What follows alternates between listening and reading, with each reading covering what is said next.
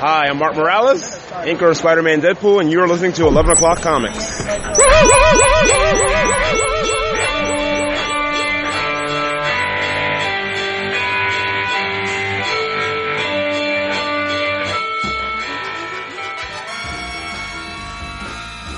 I like that.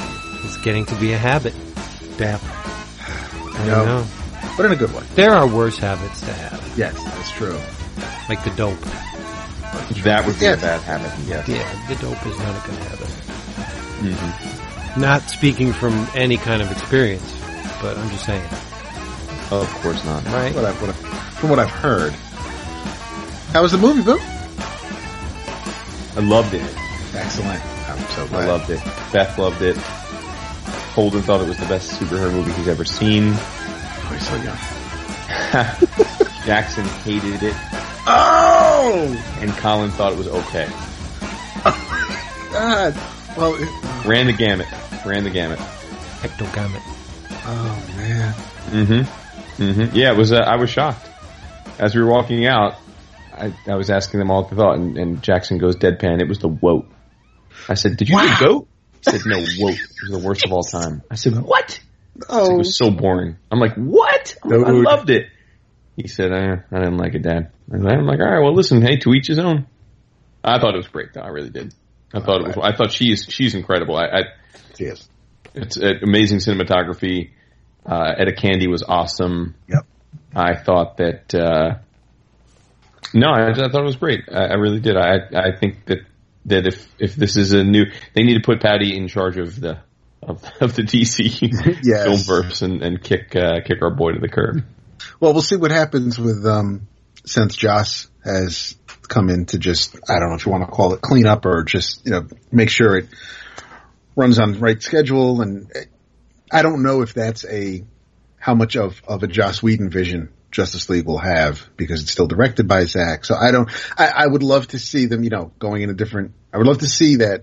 Yes, Wonder Woman is the start of a new direction for the DCEU, but we still have a Zack Snyder directed movie with a lot of, with one character who's been bright, surrounded by a bunch of dudes who, two of them Snyder has made not bright. I'm not so optimistic, but we'll see. Well, Jackson's main complaint, and I don't know if we're spoiling here or not, so I'll speak in vague terms. Jackson's main complaint was he thought the reveal of the villain was very dumb because he didn't see that person as imposing. And that is exactly what I was saying in the Facebook group. It's true. It's which, hey, appearances can be deceiving, and don't judge a book. Oh, you could do all the whole anything you want to say about, it's fine, but seeing that dude and then them try to bulk him up with all the muscles and shit. It's like, dude, no, just stop. Just right. But it didn't bother me. I thought it was interesting to choose to make Ares that type of a character, and so yeah, I think she is she's something else, boy. I'll tell you that. Oh, indeed, Nelly hit the ground running. Look at this episode 478 of 11 O'Clock Comics. I am the unintentionally, maybe intentionally, spoiled Vince B.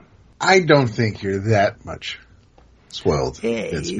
It's always more comfortable when the slippers are on the other feet, isn't it? Y'all talking about Wonder Woman and I didn't see it, and you're throwing names out there. No, it's... well, not that anybody is too concerned about it. I am David A. Indeed, and I have a dangerous mind because I am Chuck Barris. Oh, God bless him. It looks good. The new Gong Show? One of my all-time favorite television shows. I loved the show as a kid. Yeah. The new Gong Show, from what I understand, the host is Mike Myers in a costume. Is that right? Mike Myers? That's what they say. Shrek yeah. Mike Myers? Yeah. I'm an ogre? Yes. Austin Powers? The host name is Tommy Maitland, and it's someone in makeup. In a costume. That would be brilliant if it is. And I'm reading it right now. Yes, it is in fact Mike Myers, That's now dressed as a character named Tommy Maitland, and he plays it straight. I'm even more in now. It's intriguing because they're not playing it up. They're just putting it out there as a guy named Tommy Maitland. So it's like Jiminy Glick. Oh, not a fan. Big fan. Did you know that Chuck Barris not only was the host and creator of The Gong Show, but he also created The Dating Game and The Newlywed Game? Yes, he did. Yes. And props to him. He was a very intelligent individual. Philly boy, born and bred. They'll never top Gene Gene the Dancing Machine. Never. It's true. Can't be done. But anyway, no, you're not. You're not Chuck Barris. You're our Jason Wood, everybody. Back in the house on a Sunday night, just as a means to say thank you for the overwhelming support we have been getting from our Patreon peeps, and that they are the ones responsible for this episode. So you can thank them. It's very true. We're having fun with this. We are. Don't get used to it, though. No. Well, unless they pop that... Well, we don't want to tease them. Right, but unless that tier is breached, then once it's breached, we got to be doing this. No, that's true. This is a thank you, as you said, and a bit of a dry run. But right. we are through 3 tiers so far, and we are fast approaching, thanks to our patrons, the 4th tier, which is Hanging with the Dudes, which will be a Google Hangout monthly with our handsome/ugly mugs. And then the next tier, the 5th tier, not to be confused with the 5th dimension. Or the 5th element. Or the 5th element. Chicken. Lilu. Is the 2 or more extra episodes a month. It's not that far away. You're getting a taste of what that will be like. You're getting a taste of what that will be like in June because we're in a celebratory mood. We really want to thank you all, and we're excited about our impending trip. So if you like this vibe, if you like having surprise episodes pop into your podcast app of choice other than on a Thursday morning, which is what you're used to, the easiest way to do that is to join the other patrons and go to patreon.com/11 O'Clock Comics and show your love. Yeah, and as a neat way of saying thanks, we decided to make this episode a themed episode. Yes. Specifically, we are going to tiptoe through the previews catalog. This is issue 345 for items shipping... Do they still do that? They don't do that. Oh, yes, they do. Yes. Shipping fine, right? In August of 2017. August is a great month because one of our near and dear people on 11 O'Clock Comics was born in August. Yes. Yep. I'm a Leo, so take it from there. Dog days of summer. Yes. So here, you know what? I'm considering this episode just kicking off Heroes Week because I think so too. It works for me. Yeah. You know, I'll see you guys Thursday morning, and won't be Rydia until late Sunday. So I am or early Monday morning, depending on traffic. But yes, I am. This should be fun. We how bad can traffic be early Monday morning? Well, if we leave Sunday, we have to leave Sunday after. Yeah, so it's you don't know what else is going to be like. Everybody's trying to get out of Dodge, so it's all good. Yeah, but... We've got a panel that I'm hosting on Sunday. Right. Can't get out of there too early. What time are we going to Dinosaur World? Whenever the road gets us there. Yes, that's true, yeah. Oh, I got to see the Dinosaur World. It would make my entire week if they... Now, I know you guys vary in your foodiness. Oh, boy. Dap loves the foods, but he's a little picky. I think that's fair to say, right, Dap? Yes, that's very fair to say. Vince really could care less about this. No, it doesn't matter. The better. It doesn't matter to me. So I was going to look for some dope diners, drive-ins, dives type of place for us to eat while we're on the road. Mm-hmm. But then I thought, might not be worth the effort. Why? Because neither of you care. No, I could. I care. Yeah. I mean, that would be fun. Okay. It's an experience. Well, I'll take a peek at what's available, and then I'll back channel you guys some ideas. Yeah, don't factor in my feelings about food in your planning because I'm good. I'm good. No hot dogs. Okay. What, you crazy? It's true. Schnippers. Vince loves Schnippers. But what I was going to say is if Dinosaur Land has T-shirts, that would make me very, very happy. Speaking of T-shirts, Vince. Yeah. 11 O'Clock Comics Threadless.com. Right. To get... Why you sound... God, could you be a worse salesman? What did I do? You sound completely disinterested in our own t-shirts. Oh, yes, t-shirts. Oh, bring it on. How about that? I'm going to wear it all day and wear it to bed. But in all seriousness, I placed an order for the Wood household. It arrived yesterday, and it was a wonderful melange of different types of shirts, different logos. There was at least one item for each of the members of the fam, and they all are loving it. Nice. Holden is wearing his Heads EOC shirt tomorrow to school. Jackson's already been rocking his pullover EOC with the classic logo sweatshirt. He looks good in it. I wore my pullover sweatshirt all day today. Beth is going to wear her ladies cropped fitting tee on Thursday in honor of not being here. I'm seeing it. She'll send me pics. Yes. She'll send you pics. Mm-hmm. So, no, I have to say the quality, now that I have the merch in my hands, supremely good. Really? Yes. Wonderful. Excellent. That makes me happy because I can't wait to get mine. I can't wait for you to unveil the Vince B special. Right. Version. It's coming. It's coming. Nice. Maybe two or more. Ooh. Maybe, because there are three hosts, and maybe, you know, there's going to be one for each one. I don't know. Not making any promises. We'll see. I like it. Yeah. So, previews. Yes. Issues. Should we explain to our... do we assume that all of our listeners know what previews is? Well, I think they've heard us bitch... Well, they've heard me bitch about it in the past, so they may... I don't know how much they know. I mean, older... If anybody who's been around from the CGS or the Bullpen Bulletin days, probably. But, you know, for the newer or those who don't shop through previews, I think, yes, we should absolutely just give them a quick little rundown about what this catalog actually is and does. Who was that directed to? Would you like one of us? Probably you. I see. Well, Previews is put out by Diamond, who is the... for better or likely for worse, the only distributor of comics to the direct market. And it was created with the intention of being a way for retailers to see what was coming so that they could appropriately order and stock their shelves. But a long time ago, and I don't remember how or why it happened, but because I think stores decided that in order to survive, they needed a good chunk of their customers to pre-order their comics so that they would know better, with better accuracy, what and how much to order. They started providing previews, and if memory serves, and maybe you guys remember this, it seems like they used to let us look at previews. I feel like right at first, like I feel like I could go into my store and I could see previews, but then they quickly realized that wasn't enough because people didn't have the time or patience to leaf through the copy they had.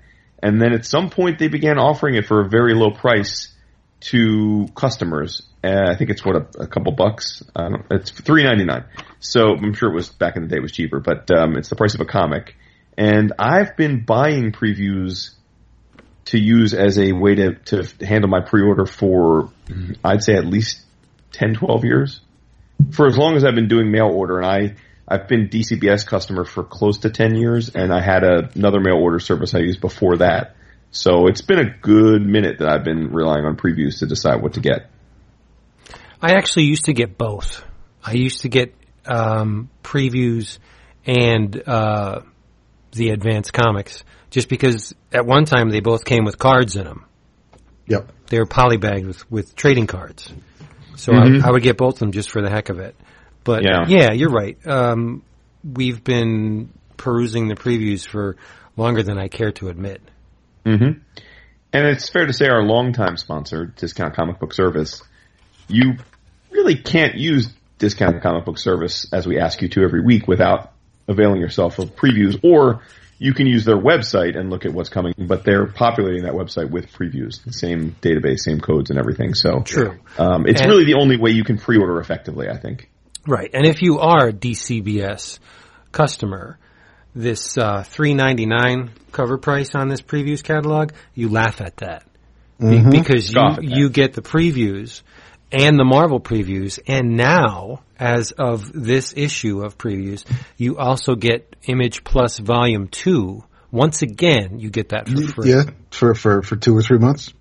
Well, whatever the case, it's been kicked up to 80 pages, and it's going to have not a Walking Dead serial in it this time around, but a Scott Snyder Witches ongoing serial. So it's worth checking out just for now. Yes, David's right; they may renege on the gratis and start charging for it like they did. But so what? You get a couple issues of it for free, and I won't buy it when they charge for it. I don't, maybe this time it'll be more valuable than the initial offering. Who knows? Because it was just a bunch of puff pieces or pieces designed to enrage the internets, right? Yes, I think that's fair. So there we go. Do you guys just want to mention what coffee or tab or seltzer you're drinking tonight? Yeah, diet. Wow, wow. He's okay. You misjudge us. Well, not in my case. No, Diet Pepsi. Yay. Mm-hmm. I'm drinking coffee. See, I think next time, just to mix it up, because apparently I'm the resident alcoholic on the show. The only reason why the drink roll call exists now. Next time you guys actually do bring an adult beverage to the show, I'm just going to say I'm having iced tea or some shit. Fuck all y'all. I'm drinking water. To be fair, it's Sunday night. I got to work. And to be fair, we also record on Tuesdays or Wednesday nights, and you have to work the next morning. Valid counterpoint, sir. In our defense, we are gearing up for Heroes. No, that is also true. That is true. Absolutely true. I'm readying all of my caloric and alcohol intake for the coming days. Right. I have 2 bottles of water sitting next to me after I finish my whiskey sour. Nice. Okay. Let's jump into this previews. Let's do it. Kicking it off with Dark Horse. Yeah, well, the cover story, because it's a flip book, the cover story is the Dark Horse Nightmare Before Christmas, right? Figures. Yes, that's Series 4 figures. That's a weird cover. It is a very strange cover. Of all the things to promote on the cover previews, Series 4. It's not even like that's weird. And these are Diamond Select toys, correct? Oh, I don't know, because it says right there with the ugly purple diamond, and then Select over it. I'm pretty much safe in assuming that they're Diamond Select toys. And on the flip side, it's DC with Dark Nights Metal, which is the actual cover, because the interior is right side up with the Batman cover. Yes, that would be cover A. And it's Dark Knights with an N, not the Dark Knight that's Batman, but the actual dark and stormy night. Yeah. Any interest in this metal? Yes. Defense. What was I going to say? Cautiously. I'm going to give it a try, but I have no idea whether I'm going to love or hate it. Right. Now, do you think this is the Greg Capullo, Reborn didn't take off the way we thought it would, I'm back at DC book? No. It's not? No, I'm pretty sure he was always, there was always going to be something for him to do once. Because Reborn was a miniseries, and it's... it wasn't solicited as a miniseries. Yeah, but it was Moonshine. I mean, rarely they are these days. Wait, Moonshine's done? The 6th issue came out, and don't spoil it because I just got the trade. No, I didn't. That's what I'm saying. So I don't know if the trade. I didn't read the 6th issue yet, so I don't know if it ends somewhat conclusively, or if it's like Hannibal, where it's like, hey, we'll be back in September. Right. Holy moly, is it beautiful though? Oh yeah. Yeah, I paged through it, not very deeply because I don't want to get spoiled. Yes, it does look good. It does. Looks really good. So anyway, you guys pick something. I don't know where my first choice is, probably with Dark Horse. Well, right. I mean, Dark Horse always starts off the catalog in terms of the publishers. And my first order for the month will be on page 37. And that would be the Hellboy in Hell Library Edition. Wow. I own all the other Hellboy Library Editions. They're fantastic packages. This collects the Hellboy in Hell, the Descent, and the Death card, which would be the complete Hellboy in Hell saga. So in essence, it's volume 7 of the Library Editions, but I guess Hellboy in Hell was its own titled stuff, so they separated out. And it is $49.99 cover price, but thanks to DCBS, the price is only $24.99. So this is this collects all 10 issues then. Correct. Hmm. Plus an expanded sketchbook section. Nice. Well, yes. That's fitting because my choice is on the next page. My first choice, same creator, new storyline, new characters, Mignola and Warwick Johnson. Mm-hmm. Didn't he play an Ewok? And I am going with Mr. Higgins Comes Home hardcover. Same. Yeah, it's a 56-page hardcover for $14.99, but like Jason said, a lot cheaper at dcbservice.com. This is turning into a promo for DCBS. See, now, well, it won't be for me because I did not have time to hit the website to see what they are. Cool. Offering. As far as anything out of the ordinary for me from Dark Horse this month, there really isn't. The first item I have picked is on page 44, which is just simply the 6th issue of the American Gods series. And then I have Department H and Black Hammer on page 49. So that's pretty much it, although I am interested in the American Gods shot glass set. That's $14.99. Okay. Nice. But that's it for me as far as at least through this initial pass from Dark Horse. So though both of your picks, especially, I would love to have to have a run of the Library Edition Hellboy books, but I'll love them from afar for now.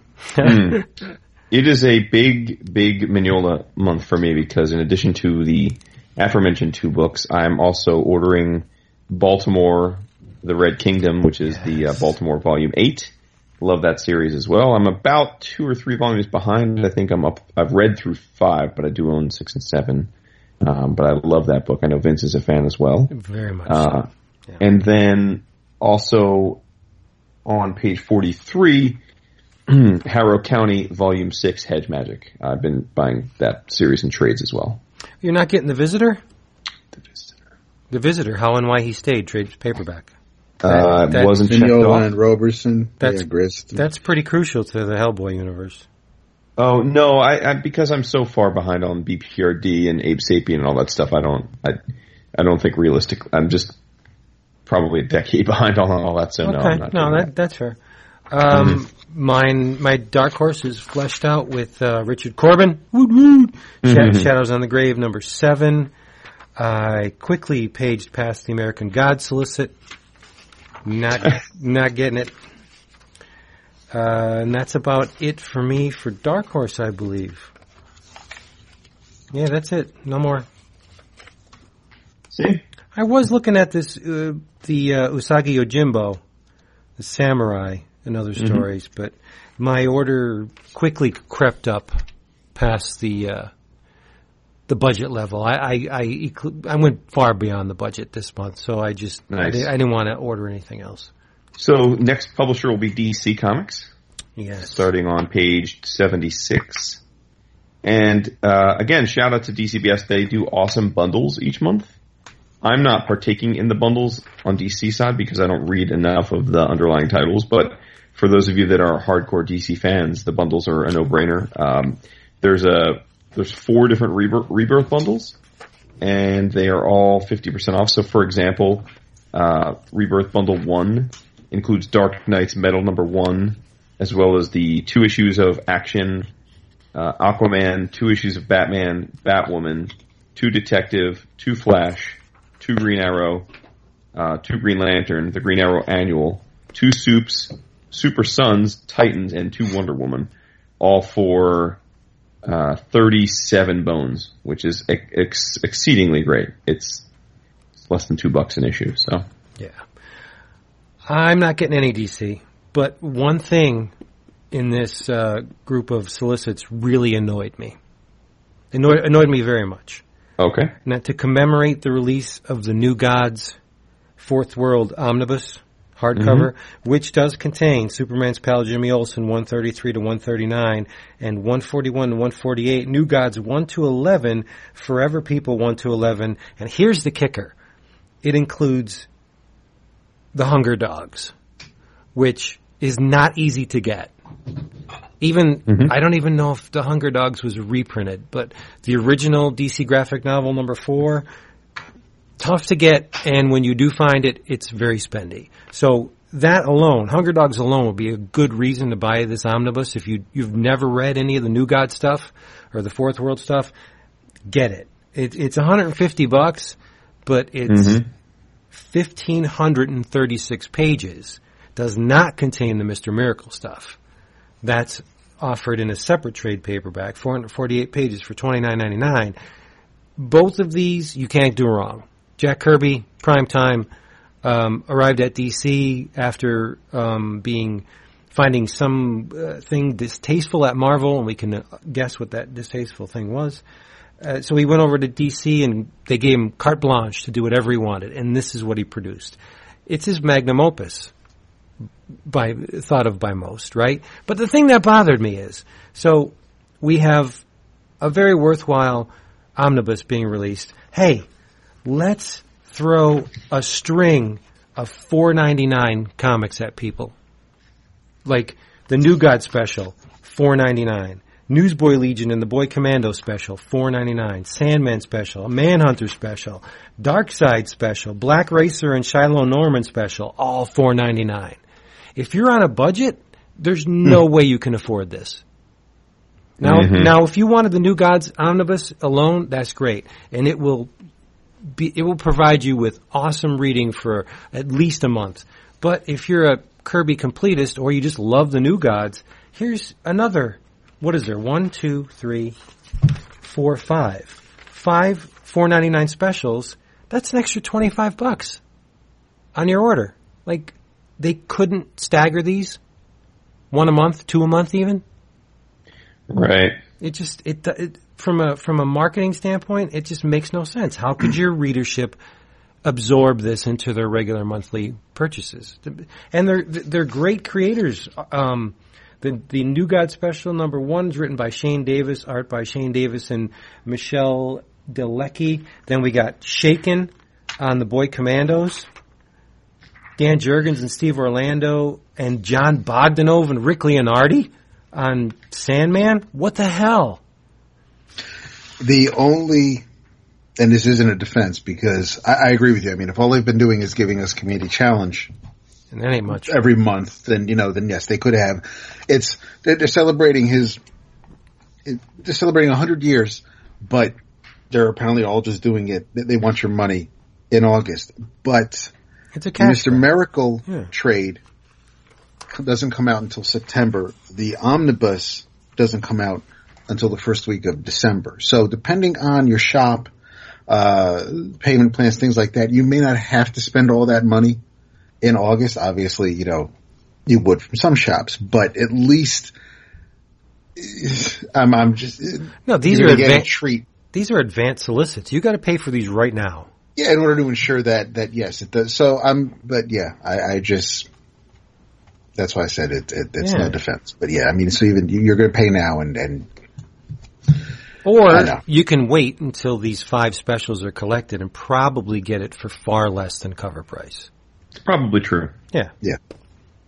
But I just think the Manhunter special, Giffen and Dan DiDio, art by Nick Bradshaw, how can you go wrong? Art backup story written by Sam Humphries, art by Klaus Janson. Bruce Timm did the cover. Scott Collins is doing the Dark Side special. Backup art by Steve Rude. This is just... Sounds awesome for sure. Dennis Cowan and Bill Sienkiewicz on the Black Racer, written by Reggie Hudlin. How about that name, Reggie Hudlin? Right. There doesn't seem to be a misstep in the whole thing. It's just the way that they're being offered. I find it's just excessive. No, I agree with you. The only thing that I think the only thing that jumped out at me as far as what I have to get Master Race hardcover? No. Mr. Miracle #1 by Tom King. And yes, exactly. Mitch Gerrits. Mm-hmm. That's on my list. So for now, I have another book from DC aside from Deathstroke that I'll be getting. The Master Race hardcover, I'm really not about to go on a rant about that right now. Although it was nice to see the Batman Flash Button deluxe hardcover solicited. I'm glad that it's an actual hardcover. I like seeing Tom's work presented that way. 96 pages, retailing for $19.95 because it collects Batman 21 and 22 and Flash 21 and 22. That's very worthwhile. I'm glad they, like you said, I'm glad they did that in a hardcover because it's a great story. Agreed. And it's going to be something that they're going to keep offering because if they have their way, this Watchmen thing is going to trail out for the next, I don't know, year and a half. 72 years? Well, I hope not. I don't pre-order a lot of singles anymore from DC. I do read a lot digitally, as I know you both do. I do pre-order Suicide Squad because my son Jackson loves that book, so I order that for him. As Dap said, the thing I'm certainly most excited about from DC is Mr. Miracle #1 by Tom and Mitch Gerrits. That's going to be dope. It's. I guess the question everyone's asking is: Does Tom have another 12-issue C-list character masterpiece in him as he did with Vision? C-list, buddy. B-list. Okay, all right. Non-A-list. All right, that's good. Is that better? I do order a lot of the Bat books. I order Batman, which Tom also writes. I've been pre-ordering All-Star Batman as well. And I order the Harley Quinn in issues because as a completionist nerd, I've been doing that for years and I can't stop. So I'm going to continue to do that. I have dropped all of the Young Animal books. Same. I bought them all for a bit, but they're all out now. So Vince, you're saying that Jack Kirby's Fourth World Omniboo is a must-buy.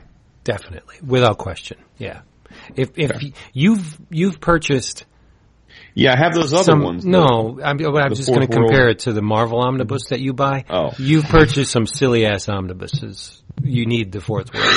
No, I'm saying, but why do I need to buy this when I bought all of the Kirby Fourth World hardcovers? Oh, you have all of them? Yeah. Oh, then you don't need this. Oh, okay. Unless, of course, I didn't read the solicit very deeply, unless, of course, it's been remastered. Mm. It doesn't have Hunger Games, but I don't know if that's worth the 100 and change. Is Hunger Games in the Hunger Dogs, is that in the individual volumes of the Fourth World? I'd have to go back and check. If it is, then don't buy this. But if it's not, it would be worth your time to get this, because that was Jack attempting to wrap it all up. Mm-hmm. I have not been reading this book, although I've heard good things about it, but I feel it's only appropriate to call attention to it given the timing, which is Batman 66. Mm. Rest in peace, Mr. Adam West. Yeah. Passed away at the, I believe, 88, right? 88 years old. But the book, the hardcover Batman 66 meets Wonder Woman 77 is listed, and it's also 50% off. And Batman 66 meets Steed and Mrs. Peel is also in this previews. And again, I can't speak to those books personally, but I know that those who are fans of the Batman Adam West show do seemingly resonate with this book. So if you're feeling some need to reconnect with Adam West, this is probably a decent way to go about it. Yeah. Quick shout out, Astro City number 47 has art by Mr. Mike Norton. Wow. And, really? And that's because you're meeting G-Dog, possibly Astro City's most unusual superhero ever, half man, half dog. Wow. And there is a cute looking corgi on this cover. probably one of Alex Ross's best pieces I've seen him do all year. I did not notice that. Thank you for pointing that out. Oops, I lied. I did order something. That's on page 142. From DC. Well, Scooby Apocalypse? No. Page 118, The Legion by Dan Abnett and Andy Manning. You just stole it from me. Yeah, volume 1. Yeah. With art by Olivier Coipel. So dope. That is a great, great run. Yeah. Jeffrey Moy, Adam, I wrote on it. I don't know what it says. What is that? Adam Dick Craker and others. What page did you say it was? 138. Thank you. Yeah, I bottomed out on the Scooby Apocalypse. It's just taking too long to get anywhere. Same. What I wanted to ask you guys, because this is not something I was ever familiar with. Night Force. Ooh. By Mark Wolfman. Yes. Ooh, and Gene Colan. Yes, get it. What's it about? It's a paranormal team of investigators. But the best thing about it is it's illustrated by Gene Colan. It is. This hardcover collects 360 pages. It collects all 14 issues of the series. Yeah. What's the deal with New Teen Titans number 21, Dap? What page? No, it's included in the Night Force complete series. I'm assuming that was their first appearance. Oh, that may have been the just like Batman and the Outsiders appeared in number 200 of Brave and the Bold. Yeah. So it's probably the same thing with Captain Carrot and Amazing Zuku, where you had that there was an intro story. That's probably what that story is. Mm-hmm. Yeah, it's kind of like. Did you like Kolchak the Night Stalker? No. Mm. It's like you don't even know.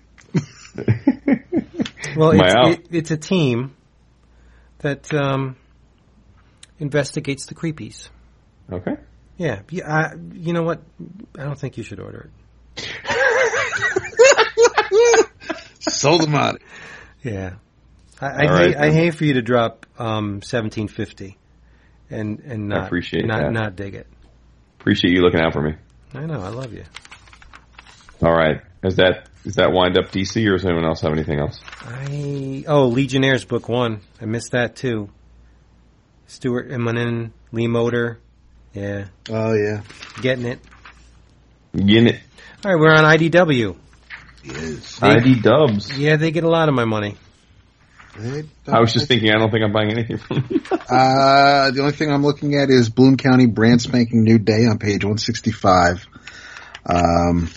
That's pretty much it, because the Real Classy Complete Collection from 1980 to 1989, it's $100 for the three volumes, but they're all trade paperbacks, and I like the library editions that IDW was publishing, the hardcovers. So I'm going to stick with those, although this Brand Spanking New Day is calling to me. But I'd love to hear what Vince is selling. Yeah, shout it out, Vince. Oh, the Teenage Mutant Ninja Turtles Dimension X. Looks very interesting to me. I haven't pulled the trigger on it yet. I will probably wait until it's collected in trade paperback, because it's a 5th-week event. So chances are very good that I may not get them all in my box at once, right? Mm-hmm. Yeah. What I'm ordering from IDW is the Donald and Mickey Quest for the Faceplant trade paperback. Right. I'm getting Donald and Mickey number 1. Mm-hmm. Now, see, I'm a little bit concerned with the Disney books, because previously there was a Donald Duck ongoing and there was a Mickey Mouse ongoing. Now, the fact that there's a Donald and Mickey ongoing and there is a definite absence of the singular Donald and solo Mickey book leads me to believe that the Disney books aren't flying off the shelves. So I implore you, dudes, and dudettes, to please check out these Disney books. They are so beautifully crafted. They're well worth the money. They're thick. There's multiple stories in each one, all of which the majority of this stuff has not been published in the United States ever. Right. This is the first time you're seeing it, and the people behind the scenes. I've spoken to a couple of the editors on these books, and I don't want to speak specifically because it's not my place to do so, but there's a whole lot of love going into these books, and they want to introduce further storylines with characters we haven't seen in the States in a long, if ever. And in order for them to do so, there's a plan, and they're building upon this plan, and they can't bring this to fruition if these books aren't selling. So just take a stab at the Disney books. You will love them. Just to build off that, because I see that you are Facebook friends with this gentleman now as well. Yes. David Gerstein heard your love of these books and was very kind to reach out to, I'm assuming, all three of us. I got a message from him directly, and he said he wanted to thank our crew on behalf of Chris Cerasi and himself, and on behalf of the writers of Princess Una. Right. And then I said thanks, but most of the credit, really all the credit, goes to Vince on that one. And then he told, and I that's why I say I think this is okay to talk about on the show, because he was being very matter of fact. He said, you guys wondered who chose the stories for the issues, i.e. from the international back catalog. That's actually me.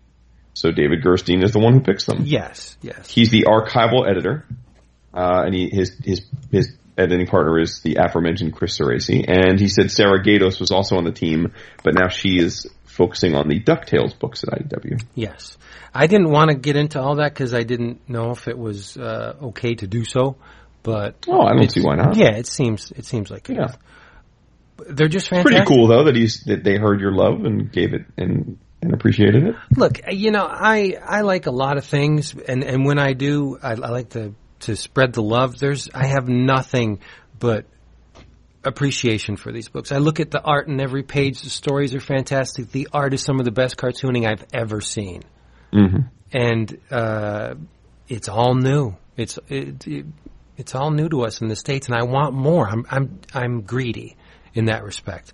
I want these books to succeed. So I'm ordering all. Well, I didn't get Uncle Scrooge 29 because I like those in the hardcovers that they release.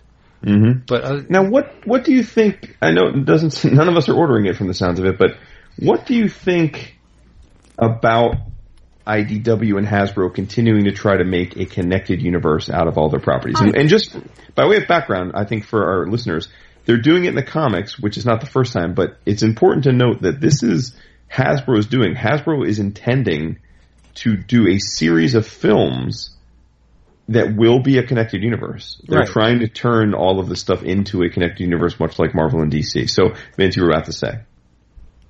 Oh, I love it. I've been reading the books in digital form. I think they're a lot of fun. I know a couple of them didn't really click with you, but I think G.I. Joe and the Transformers were meant to be together. Mm-hmm. It just seemed, it's like a natural fit. You have this unstoppable robotic alien force and Earth's protectors, the Joes, who are good at what they do in all different specialties. But the thing I'm very interested to see is this Rom versus the Transformers. That's cool. So speak on it, because I thought you were disliking intensely the Rom book. Well, I turned around on that. Remember, I went into it. I said, "Oh, that's right." Initially, that the first and some of the second issue I wasn't digging, but I waited it out, got the trade, the first ROM trade, and I like it a lot. It feels like the Marvel book without that Marvel universe continuity that was inserted into everything. But now you get the best of both worlds. You get the Hasbro continuity inserted into the ROM book. Characters constantly mention those big robots or the G.I. Joe. So they're making a very strong push to make this a cohesive shared universe. I love it. I think it's great. Awesome. I'm again not ordering it myself, but I since we're doing a previews issue or episode rather, have to shout out on page 161, My Little Pony: Friendship is Magic. Yes. Number 57. written by Tom Zowler. But the reason I'm shouting it out is because all the love to our good buddy Tony Fleece, yep, who is the ongoing artist on that book. And so do a previous episode, got to be able to shout out our boys. So Tony Fleece. And while you're shouting that out, you might as well jump ahead a little bit to Oni Press, because this month, speaking of Tony Fleece, Jeff Steinberg, Champion of Earth, by Joshua Hale Fialkov and Tony Fleece, is offered for sale. It's indeed, 176 pages for $20. Collects the whole shebang. Jeff Steinberg, there you go. Well done, sir. It's a lot of Tony this month. Well, there's a lot of Tony, you know, every month. And you know, I have to say, I always forget now that Top Shelf is owned by IDW. I always forget as well. Yeah. And for you Bernie Wrightson fans, especially in light of his recent passing, there are two different versions of the Bernie Wrightson Artifact Edition, which is part of the Phenomenal Artist Edition archival series that IDW's been doing for a bunch of years now. I won't be ordering this one just because... And this is a nitpick on my part. I'm not a huge fan of the Artifact Edition versus the Artist Edition. And those wondering, the Artist Edition are complete stories. So it's books that they have been able to get high-res scans of the original artwork from wherever they may be now for complete issues or arcs or what have you. Whereas the Artifact Edition is sometimes they recognize that it's impossible to track down all of the pages of any particular run, because either people don't know who has them, or the people who do have them don't want to share them. And in that case, they do an Artifact Edition. So it's still a wonderful way to see Bernie Wrightson art. And of all of the Artifact Editions, I must admit this is the first I have considered buying, because it is Wrightson. But yeah, it's still a great product, though. And if you're a Wrightson fan, it's probably no-brainer. If you're a major Wrightson fan, it's probably no-brainer. I'd agree with that. I'd love to see those pages on Natural, but it's tough to shoehorn a $125 book into the budget. It is, and full disclosure, because of the nature of those being such small print runs, they are one of the least discounted things. They're 25% off, which is still better than Zip, but they're well worth the money. But I'm just saying the production values are through the roof on those, and you get what you pay for in that respect. But it's just very difficult to put those on my list. I agree. Yeah, it looks like my last thing from IDW is Haunted Horror number 29. Shocker. That is a constant. As soon as I open up the previews, I get the Sharpie out and I circle whatever, but I want that. I always go to IDW and make sure it's either Haunted Horror or Weird Love. Boom, boom. Craig Yeo books. I always get it. All right, so moving on to one of our collective favorite publishers, Image Comics. Yes. Yee. Oh, David, it would only be fitting for you to start us off. Well, rightfully so. The gem of the month for a gem of the month from Image for previews this month is none other than the first issue of the third and final part of the trilogy, Mage, The Hero Denied, #1 of 15, written and drawn by Matt Wagner. I am sure. It's not listed here, but I'm sure his son Brennan is the color artist on the book. The four preview pages look absolutely amazing. I think I will like the art here. It's almost like it's a little bit of a mix of the kind of airbrushing look, the airbrushing that he used in The Hero Discovered, with some of the line work from The Hero Defined.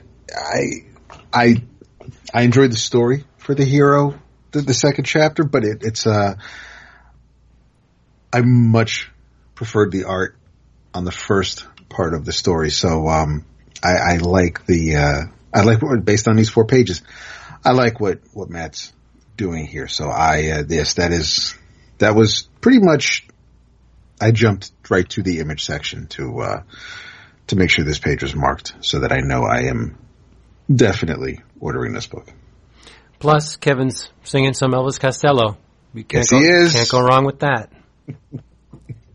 No doubt. And right on the turn of the page, another new number one from Image, Redlands number one. And what really caught my eye here is that the writing team, it's a writing art team, so it's written, co-written, and co-illustrated by Jordi Belair, everyone's favorite colorist, and Vanessa Del Rey, a person that we met DAP 3 years ago at Heroes for the first time. So it's interesting to me that they're partnering up on something. I had no idea this was looming, and it is a horror book. It brings you the sleepy, sunny town of Redlands, Florida. The police are failing to maintain control of their old-fashioned town, and a coven of killer witches plan to take everything from them. This summer, hide your Bibles. So listen, when you get a little occultish, a little anti-Bible, that's appealing to the Woodrow. So I'm going to give that one a try. Nice. The image item that most interests me this month is the annual number one. Yes, I absolutely love the cover to this. That caught my eye before I even saw the art team, and I dog-eared the page. Absolutely agree. Yeah, Joe Casey with art by Luke Parker, Nathan Fox, Jim Rugg, Wilfredo Torres, and more.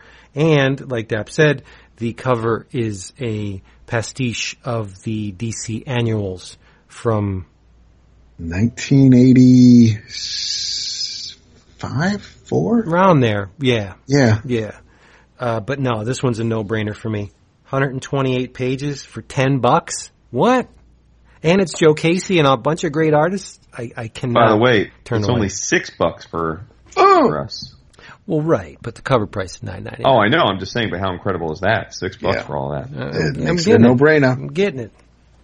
Yep. And keeping on the next page on the right-hand side, Elsewhere number one, written by Jay Faerber, who is so cool. So here's the interesting thing about this book that struck me. It's a story about Amelia Earhart in a fantasy world, which is neat, but it's written by Jay Faerber, who we haven't talked about a lot in recent years, but he did a series called Dynamo 5. Mm-hmm. Yes. And Dynamo 5, for those of you who don't know, was the first time we American comic readers got a glimpse of the man who we now all adore, known as Mahmoud Asrar. He was the main artist on that book. And it was also one of the first, if not the first time, we saw Mr. Mateo Scalera in a U.S. book. Yep. So that is a book that has amazing roots. And Mahmoud is Turkish. And the artist on this book with Jay is a woman by the name of Sumey Kezgin, who is also Turkish. And I had the pleasure of meeting Sumey last year at New York Comic Con. She was one of my Digging in the Crates Artist Alley finds before the show. I had her draw me a domino and then met her at the show. And she, probably through no coincidence, is a good friend of Mahmoud and his wife's and considers Mahmoud a mentor. So there's a lot of good karma here that Jay Faerber is bringing Mahmoud's mentor to the big time through another Image book debut. So I love all of that karma. That's all kinds of good karma there. So I'm definitely going to give that one a try. I'm putting that one on the back burner till it's collected, but I will get it. Mm-hmm. And we've all been buying the issues, so we're probably not pre-ordering this. But for those of you that are trade waiters, you have heard us rave about Extremity by Mr. Daniel Warren Johnson for some time, and the trade paperback is solicited in this previews on page 194, and it is 50% off. So you can get an entire trade's worth of Daniel Warren Johnson brilliance for $8.49. I'm getting it. Even though I got the singles, I'm still getting the trade. And in a very slick move, I'm noticing that they're also offering the Dynamo 5 trades, all five, for pre-order again this month, which is very smart. Yep. Very smart. Other than that, I'm giving most of the Image catalog a pass. with the exception of Savage Dragon. I'm back on Savage Dragon. Wait, it was a 1 month hiatus? No, actually it was a 6 month. Well, as the crow flies with Mr. Larson, maybe 6 turned into 8 months, but however long it took him to get out 6 issues. I recently reread them. I told you about it. I told everyone about it. I just think that there's an energy to the book now that he seems to not. He's letting it all hang out, and it's very adult. It's very violent. And I just think the book is unpredictable. Like it was always unpredictable, but there's a naughtiness to it now that I like a lot. And so I'm back on the single issues as of 227. So I'm going to. You can speak to him about his penchant for the naughtiness at Heroes Comics. I'm going to say, what? You have lost your damn mind, but we're all the better for it. I really think he should do a polybagged issue. If Savage Dragon is a mature book, right? Go all out, go crazy, just do it straight from the id, sex, violence, just go nuts and polybag it and see how it works. Mm-hmm.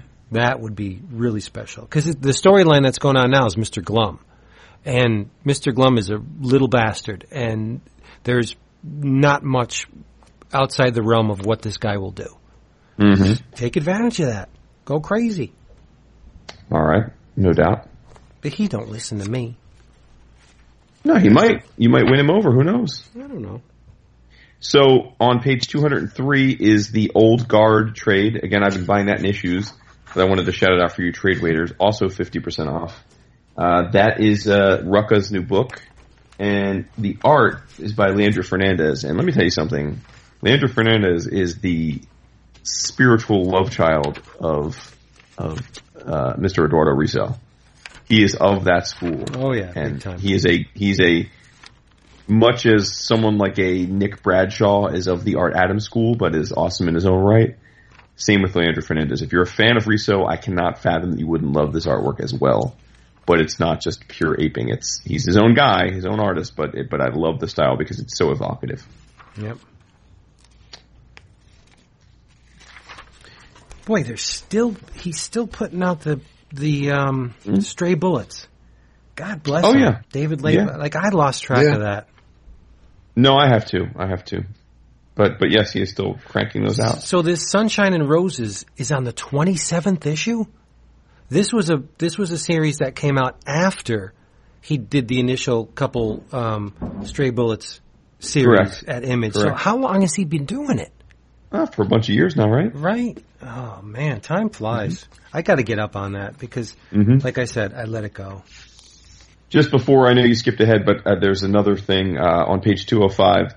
Probably the thing this month I'm most excited about from Image, outside of Mage, of course, Boo, is Savage Town, which is an OGN, which it's an OGN by our good friend Declan Shalvey, along with another Irish artist named Philip Barrett. It takes place in Limerick City, and it's a crime noir OGN and one of Declan's first writing gigs. So. Definitely want to show the support there because this was not put out in issues first. It is 144 pages, and it is $16.99. With discount would be $10. Not too shabby, right? Love that cover. Yes. Advanced solicit. Okay. Got some Tim Seeley in here. Tim Seeley's Action Figure Collection, Volume 1. Which collects Jack Kraken, Agent of Him, Colt Noble.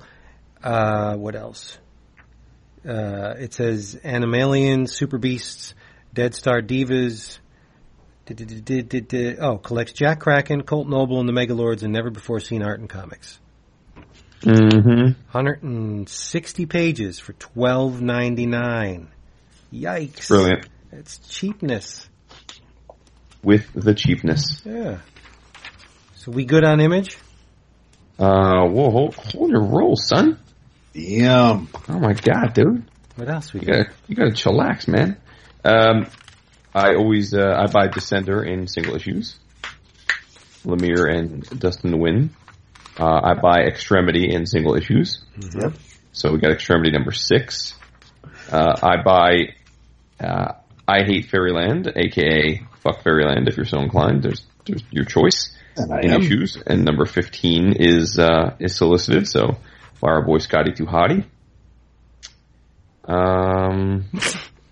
Manifest Destiny I buy in trade, and the 5th volume, I just talked about the last 2 volumes a few weeks ago, would be Nemophobia and Chronophobia is solicited, so excited for that for sure.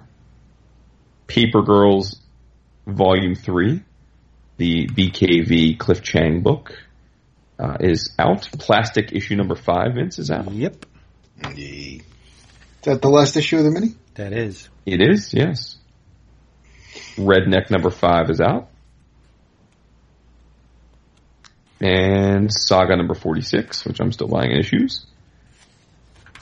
Wait, 7 give, to Eternity. Huh? Give an Image all your money, aren't you? Yeah, I buy a ton of Image. 7 to Eternity number 9. Shirtless Bear Fighter number 3. Yep. And that might be it. Let me just double check. Hold on. Yes, that is it.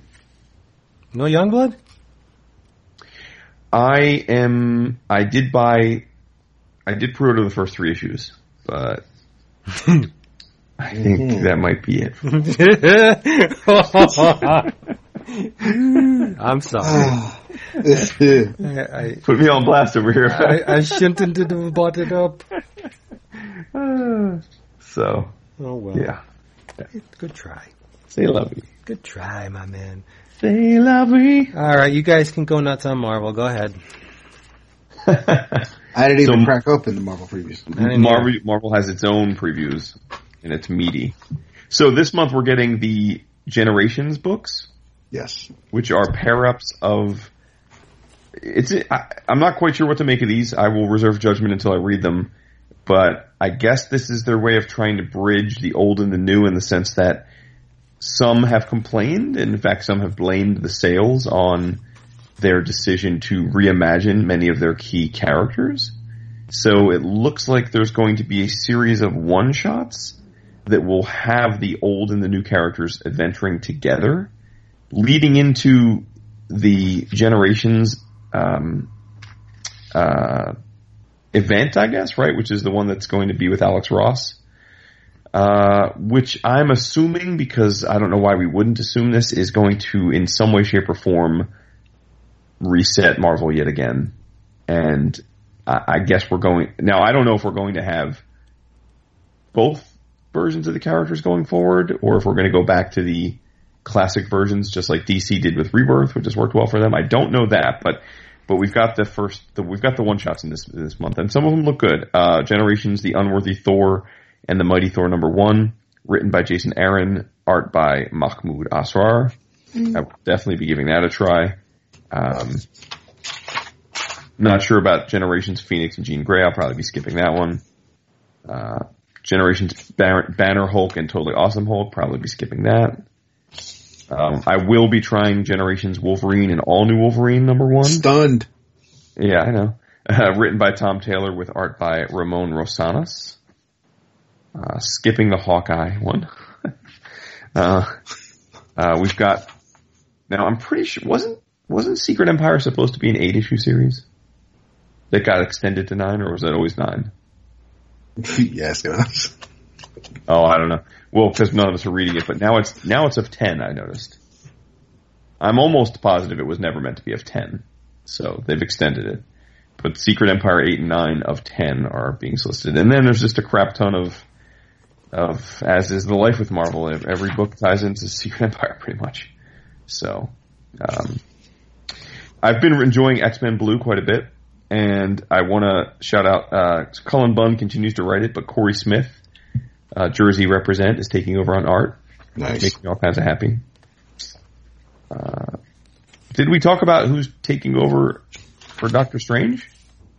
We did mention it for a hot second. Yeah, Dennis Hopeless is taking it over. Yeah, and art by Pride of Baghdad artist Nico Henrichsen. Yep.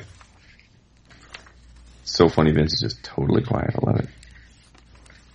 Mike Del Mundo continues to crush it on Avengers. His art is just ridiculous. I can't stand it. He's just too good. He's too good, dude. Stop being so wonderful. I know. Conveniently, they're going back to the original numbering on Ultimates, so apparently it's Ultimates number 100. Okay. That's been a lot of different volumes of books, none of which had that many numbers to them. So I'm not sure about that. It's like Goldberg's winning streak. You're just going to start adding numbers up. You're not wrong. Mighty Thor continues to be awesome. I know I buy that in trade, so but Jason Aaron and Valerio Schiti and Russell Dalderman on art. Love that book. Vince and David, are you reading Spider-Man 2? Bendis and Pacelli, or no? Oh, they're coming back. Well, this is issue 2 of 5. Last month was the first issue, so let's do it. I did not see the first issue. I don't... Wait, there's an other... I don't know. I'll Yeah, I'll probably check out the first issue when it hits Comixology. Okay. Spider-Man Deadpool is up to issue number 20, which is shocking to me. Damn. But McGuinness is off the book, as is Joe Kelly, so I'm off. Damn. Well, I mean, the book... This is one of those books, and I don't want to... This is a previous thing, so I don't want to go on a rant tangent, but the whole idea of this book existing was because it was to get Joe Kelly and Ed McGuinness back on Deadpool. That was the idea, was that Joe Kelly, the man who, for many of us, wrote the best Deadpool stories ever, was going to come back and do some Deadpool. So from my vantage, especially in a world where they're constantly rebooting books or turning them into miniseries or renumbering them, if you get 18 issues of Joe Kelly and Ed McGuinness together on a book... Make that it. Make that the series. And then wrap it up. Because much love to Joshua Corrin, who I've never heard of before. But much love to him. And Will Robson on art, who is no joke Ed McGuinness. I mean, it just, I don't know, it just loses its luster. Just saying, it just does. I don't know. I'm not sure I'm feeling it. I guess not. Yeah, I'm going through Marvel, and I'm not feeling a lot of it. I'm going through in here. I'm like, okay, no, I'm not getting there. I will say there was one thing in the Marvel catalog that got my attention. They're doing a fourth volume of the complete Howard the Duck. I haven't gotten it collected yet. I'm going through. Yeah. Only because it includes the magazine issues 8 and 9, and then the horrible issues 32 and 33. And then probably there's a couple of Spider-Man team-ups in there from Marvel team-up. And yeah, I would just get it for the 8 and 9 of the mag. I mean, I already have them, but as a convenient way to just reach onto my shelf and read those, it would be nice to have. But I'm probably not going to get it. Now, all new Guardians of the Galaxy 7 and 8 are in this solicit, but I wanted to call attention to issue 7 in particular because... Cooter needed a month off, an issue off. He's back for 8, but number 7 is drawn by our buddy Greg Smallwood. Ooh, nice. Yeah. And I gotta say, in this case, they did rope me in. Rocket, aka Rocket Raccoon, number 4, written by Al Ewing, art by Adam Gorham. I hadn't ordered the first 3 issues, but in this solicit, it is a cover by Mike Mayhew of Deadpool and Rocket Raccoon, dressed as old style gangsters with Tommy guns, and they hooked me in. So I'm gonna try. I'm gonna pick this issue up and see what's doing. So kudos to them there for that. I'll be skipping Astonishing X-Men. X-Men Gold, definitely been enjoying that. I would recommend that. All new Wolverine continues to be badass. Much love to that. I am reading Weapon X because my girl Domino's in it. Generation X, Christina Strain and Alberto Albuquerque. Reordering that. Third Adams with the X-Men covers this month. That's great. Yeah, he's doing all them X-Men covers. All of them. You know, I'm so far behind on the Star Wars stuff, I stopped pre-ordering it. Yeah. It's not because it wasn't quality. I just fell so far behind. Like Star Wars 34 and 35 Aaron's still been writing it, so that's, I gotta give him credit. That's 3 years and counting he's been the writer of this, huh? Good for him. Yeah. Unfortunately, Poe Dameron and Darth Vader are being written by someone else, so. Yep, so. They get no love. They get the peace outs. Vince, Captain America by Mark Waid and Ron Garney Omnibus. But is it the hero's return, or is it the first run that they got kicked off of because someone fucked up? Nice. Captain America 444 through 454. Captain America the 98 series 1 through 23. Iron Man Captain America Annual. Captain America Sentinels Liberty 1 through 12. So. Wow, that's a big book. So it's their first run and when they came back. Yep. It's 1,328 pages. Then what's DCBS selling that for? They usually sell them for 50% off. I'll double check here. Let's see.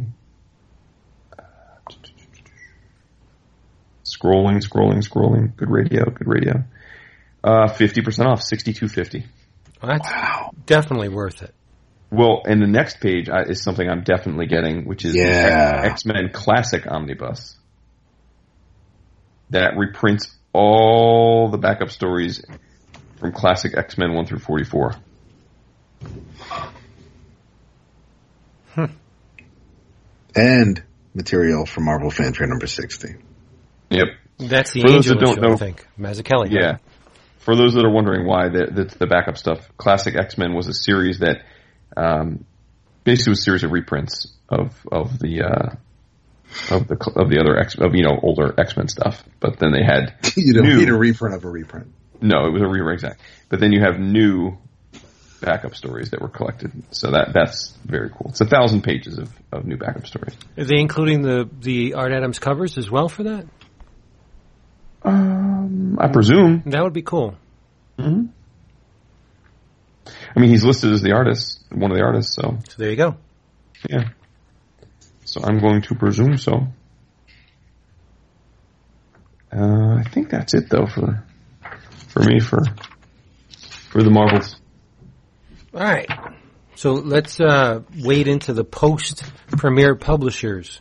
What's your first pick here, Jason? I'm guessing that it's the Terry Moore thing, right? Yep. Motor Girl number 8, written and drawn by Mr. Terry Moore. Although, as I mentioned when we reviewed the first arc, the cover of this one is our girl Sam, her gorilla, and then a bunch of these little baby aliens. And I'm not feeling the baby alien concept so much. So, if this is the direction the book's going, I'm for the first time ever may not stick with the Terry Moore book. So this issue is going to be a make or break for me, I think. Interesting. Mm-hmm. Dap, what you got? You know, I did dog-ear this page because I wanted to ask you about Badvark. Well, Dave Sim has lost his damn mind in a whole different way than Eric Larson. I have not been reading any of the Cerebus in Hell, and I'm not taking a stab at this. 24 pages for $5, and some of it is reprints. It's no. Mm-mm. I was strange reading the solicit. I mean, you have the first appearance of Jingles, the world's greatest collector of CGC graded dog comics. Avengers movies remade with an all Kardashian sister cast. Like, yeah, it's just what the hell is he doing? First appearance of Friedrich Nietzsche, and on the cover it says, "Bat Varkey's comics most notorious homophobe." This is just Dave Sim wallowing in Dave Simness. It's just pure ego. I have no interest in supporting that. No, definitely not. Same here. Like, okay, I support Robert Crumb, and that's a whole different type of ego. But at least it's somewhat interesting. Yeah, this is just masturbatory a little bit. So Vince, are you getting which version of the Zombie Tramp statue are you getting? Neither. Although I do love Zombie Tramp, I'm waiting for the collected issues, the collections on that. I haven't jumped on to any of their, like, Vamp Blade. I don't get that anymore in singles. I pick up the collections. My next publisher is on page 276 with Antarctic, and I don't do any Aftershock. No, I don't get any of those. I'm ordering the Jimmy's Bastards issues. It's the new book by Garth and Russ Braun. Shout out to Russ, who did an awesome interview with us last week. And I'm ordering Baby Teeth in issues, which I talked about. Sounds the first issue last week. I do keep an eye on Aftershock for the collected editions, though. Sure. Like I said, I jumped to Antarctic Press. That's another book that I always circle. Is Gold Digger, and this is number 248. You don't say. I absolutely love it for reasons neither of you will ever understand. Hey, you Aftershock cracks me up, though. Why? Because it's when, you know, usually you'll see, oh, first issue or, you know, new story arc, but they're like big red letters, second issue. It's like, yeah, okay. I mean, it's number cool. 2 right next to it, yeah. Well, look, they're trying to call attention in a crowded market. Yeah. So. How about Sabrina number 8? Kablam! We getting it? Yes, but that book has gotten me so scarred from the horrendous delays. I'm just going to probably honestly read it digitally and then get the next trade when it comes out. I have to order the singles. No, and I get that. There's plenty of books. I mean, we've already mentioned a bunch that I continue to buy in the singles, but that's a book that I mean, we've taken a long time to put out that book. So yes, it has been an excessive stretch. In a minute. All right, let's let Vince riff about Aspen for a few minutes. I don't get any Aspen books. What do you? You don't get Lola XOXO? No, you don't get Fathom. Look, let me tell you. Have you ever seen the Lola stuff? It's very just on the solicits. It's very well drawn, but I don't get it, unfortunately. You don't get Soulfire? God bless you. No, I don't. And Avatar's in a slump because they haven't offered anything. Their solicitation is down to one page and a bunch of backstock. Well, look, I mean, what's going on with Avatar? They're probably on their way out. Yeah. No, I think they overextended themselves. Yeah, it does sound like it. No Garth Ennis. We have Providence Act 3, which has already been published, and they're re-releasing Neonomicon, and then a bunch of Alan Moore stuff and Kieran Gillen with the Uber. Yeah. So it does look like Avatar's below the surface. Yeah. Mm-hmm. I wanted to shout out, and this is a book that honestly I didn't know existed until I saw this solicit and the name caught my eye. Quantum Teens Are Go, Volume 1, trade paperback. Look at the creative team. No, that's the thing. It's page 288, Black Mask, and exactly. It's written by Magdalene Visaggio, but illustrated by Eric Donovan. Yep. Yeah. Shout out our friend Eric Donovan. So it's a mature reader's title. It's 148 pages, but it's about punk skaters and a crime adventure, so it looks interesting. I wish you could see my copy of Previews, because I have that circled. Nice. Yeah. I like Black Mask stuff. Unfortunately, there's no Alexei Zirit in this solicitation, but that's okay. Next month, it'll be there. Mm-hmm.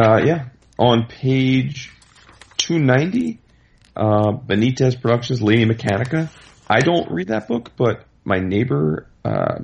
friends of ours, their daughter loves Lady Mechanica, so I always order Lady Mechanica anytime I see it because I know she digs it and I give it to her. But yeah, I know that book is well loved by a certain contingent. That's awesome you do that. You know. You're fostering new comic readers. Now, are you guys as excited about page 294 as I am? I'll take that as a no. I'm iffy. Yes. Why? Okay. Well, I'm talking about Mech Cadet U, number 1 of 4, written by Greg Pak, illustrated by Takeshi Miyazawa. And it's a story about a boy and his giant robot, which I'm always good for. I'm okay with that. No, I like the. I mean, the premise is there. The creative team. I mean, Miyazawa. Come on, but I'm just gonna hold off until it's collected. Okay, I'm with that. That's fine. Can't argue with you. I got no more room for single issue. Well, I don't have much room for single issues, and I have to be very selective with them. Mm-hmm.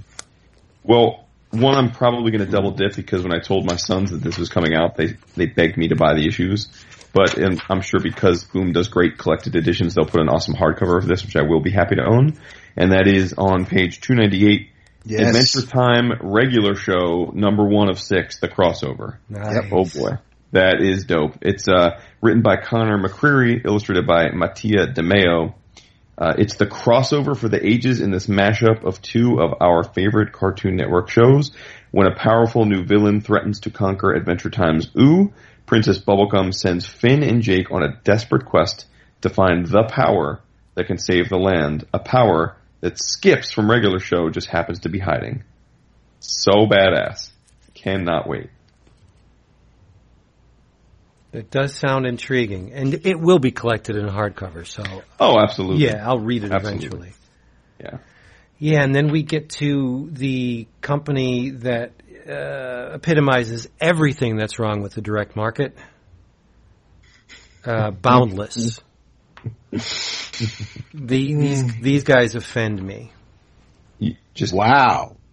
I like where you're going with that. I just did want to shout out because I'm ordering it before we leave. Boom, Giant Days, Volume 6, by John Allison and Max Aaron and Liz Fleming, as well as the Adventure Time Mathematical Edition, Volume 9.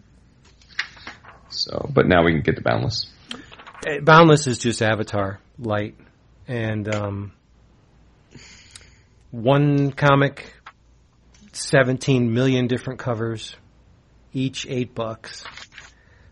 They're pandering to the lowest common denominator. It's true. For those that don't know, that Boundless literally puts out, as Vince said, an unbelievable number of variants, but they are all essentially, if you look at the cover, the main cover, you'll see very quickly if you've ever seen a Photoshop, there are layers, and basically they draw poorly drawn, completely nude women. I wouldn't say poorly drawn. But, some are pretty poorly drawn, but certainly not masterfully drawn. This is no Manara. No.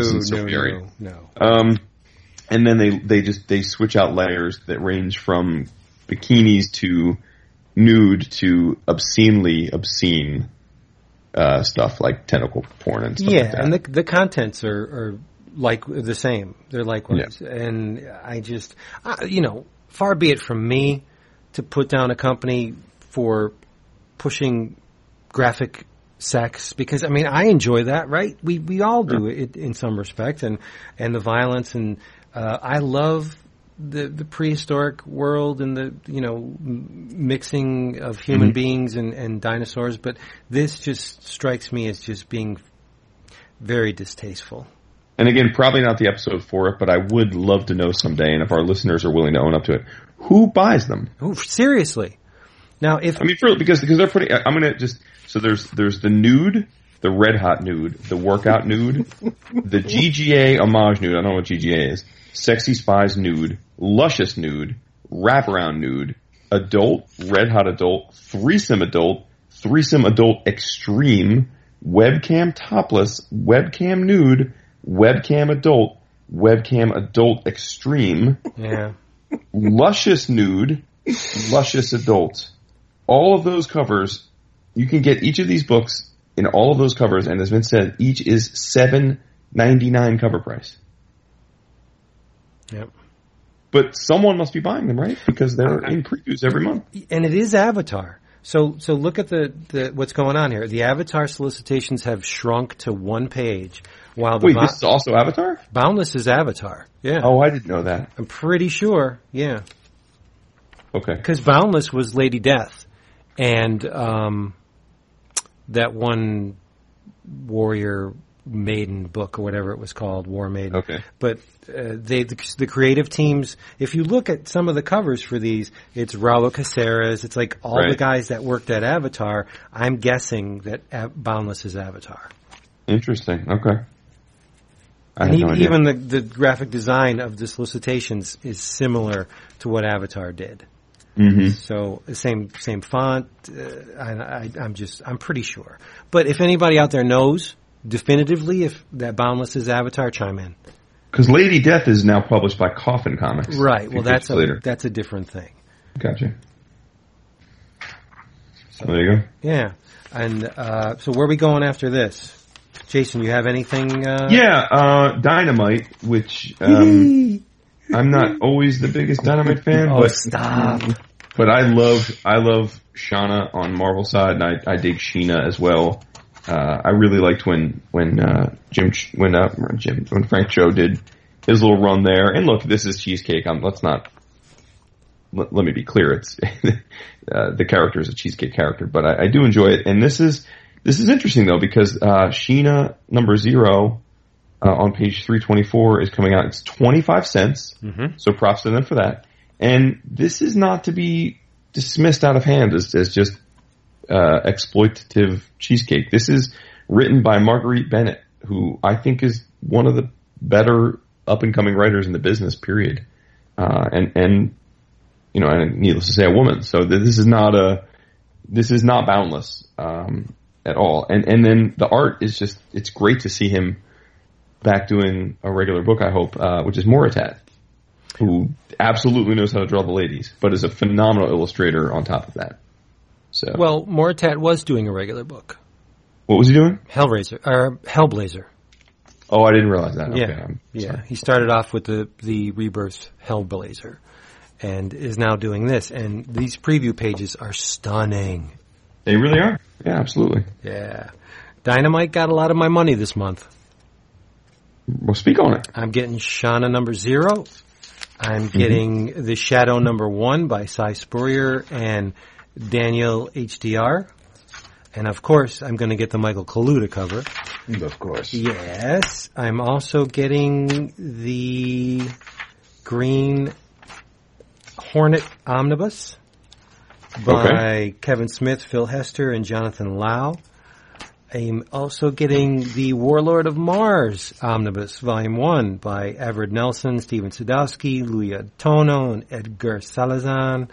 Let me see if that's it for my Dynamite. But you're talking at least the Warlord of Mars Omnibus is $30. The Green Hornet is $30. So yeah, they're getting a chunk of my my budget. Speak on it. And I get Greatest Adventure and Gwar Orgasmageddon in digital.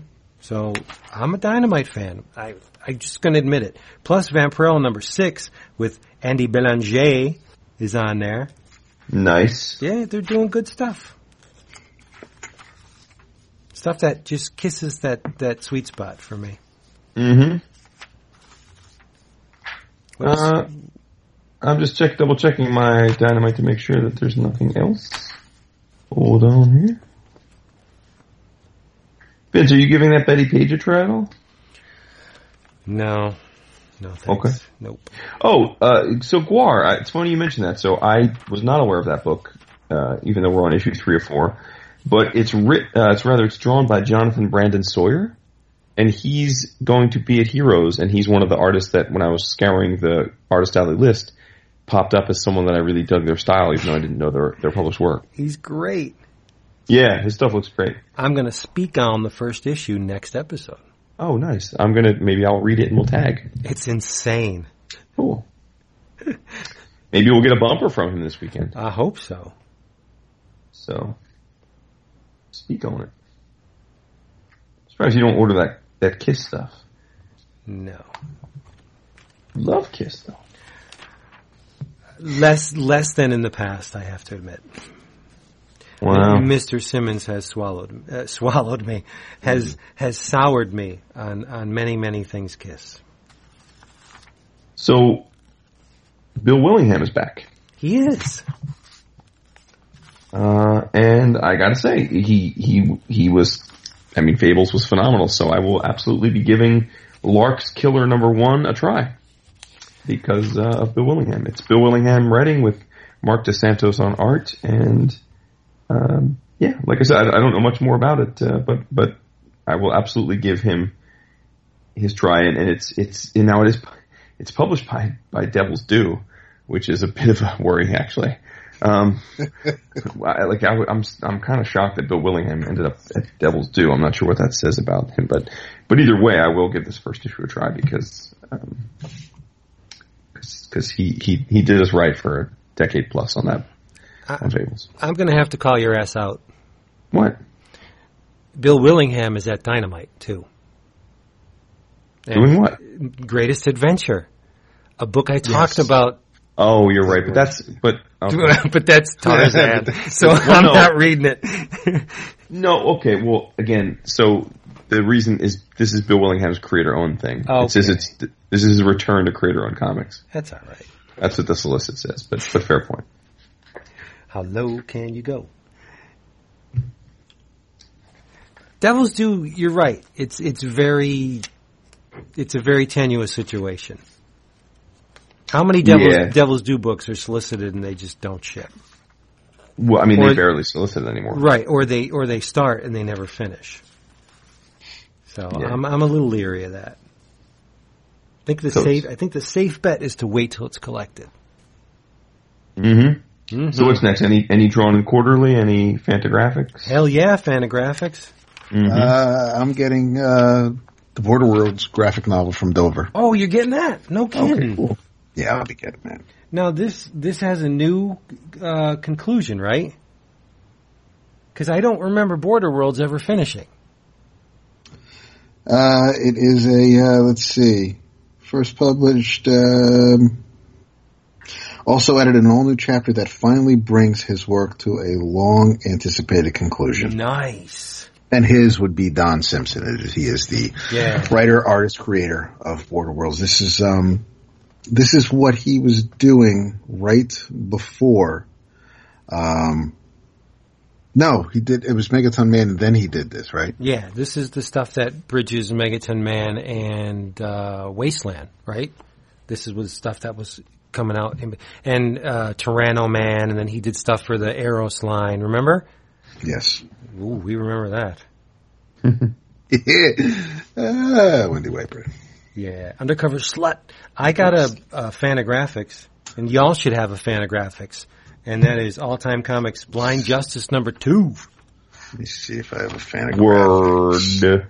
Josh Bayer wrote it, Noah Van Sciver drew it, Al Milgram inked it, Das Pastoria on the cover, Sammy Harcum, Shaky Kane, Ken Landgraf, and another cover by Das Pastoria. So you got to get this. Word to your brother. Yeah.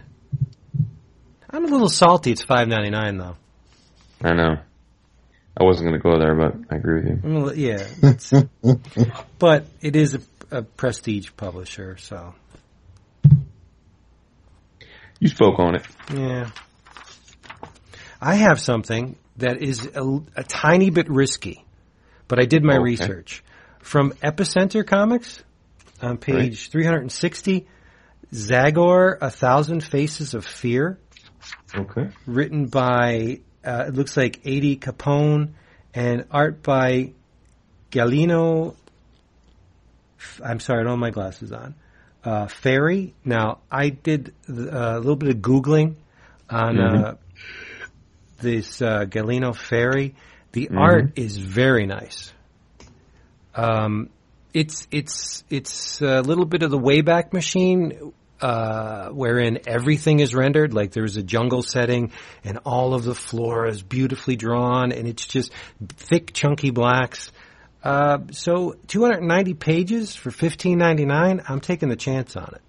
Mm-hmm. They're all English translations of previously published material. So it's a scoop 'em all, get it out, and the art really made me smile, so I'm getting it. And you should. Little Zagor for you. Zagor. Right? And that cover is pretty hot. But the cover artist, Michelle Rubini, is not the interior artist. But that's cool. It's all right by me. It's all right. It's all right. I'm going to have to do a little bit of Googling myself on Dominique Bertale. I was checking out Lion Forge and Ghost Money. And the hook that kind of grabbed me was Homeland meets Mr. Robot in this international political thriller. But yeah, so it's set a couple years in the future. I am curious about it, but as far as the preview panels or images they're showing, I don't know. I'm not seeing enough to get a gauge on what Dominique's style is really like. This must be the month for investigation, because there's a humanoids book. Yes. Offered in here called Swords of Glass. Oh, okay. I did a search for Laura Zuccheri. Phenomenal illustration. So that quickly jumped to my list. It's 212 pages for $19.95. In a world threatened by the imminent death of its son, young Yama lives a relatively happy and peaceful life, and it goes on. Her parents are killed, mother taken away. She escapes and survives with only one thought. When she grows up, she will return to get the Sword of Glass and avenge her parents. And like I said, I did a couple searches, and the images that met my eyes were unbelievable. So, getting it. I love that you mentioned humanoids, because on the page before, I will be ordering Gregory and the Gargoyles, which is a hardcover by Denis Pierre-Philippe and Jean Atien. It's a French book translated here in English by Humanoids, but it's an all-ages kids book where a boy gets sent back into the 17th century. And it's like a fantasy world with dragons and or gargoyles and the like. So always looking for the all-ages books to read to my little man. So I'll be getting that. I will also be getting Swords of Glass thanks to you. Yay. I hadn't noticed that. And also, big month for Humanoids, Unfabulous 5. Hardcover, yeah. Written by Jerry Frisson with art by Bill. The reason I noticed this book is because way back, almost at the very start of our journey that is 11 O'Clock Comics, I ordered and read, I think I picked it up at a Wild Pig sale, actually, because the cover caught my attention, The Tiquitis, which was a strange story about luchadors that lived in kind of like trees and stuff. But Jerry was the writer of that, and he seems to have a penchant for lucha comics, and so this book caught my attention there.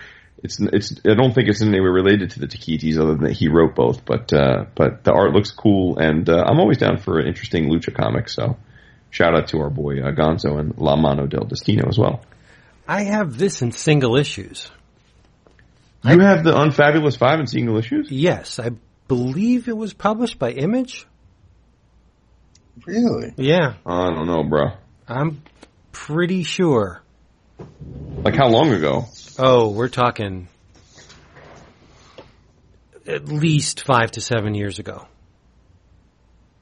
They were prestige format, square bound, maybe $5.95 an issue, $6.95, and came out for about 2 years.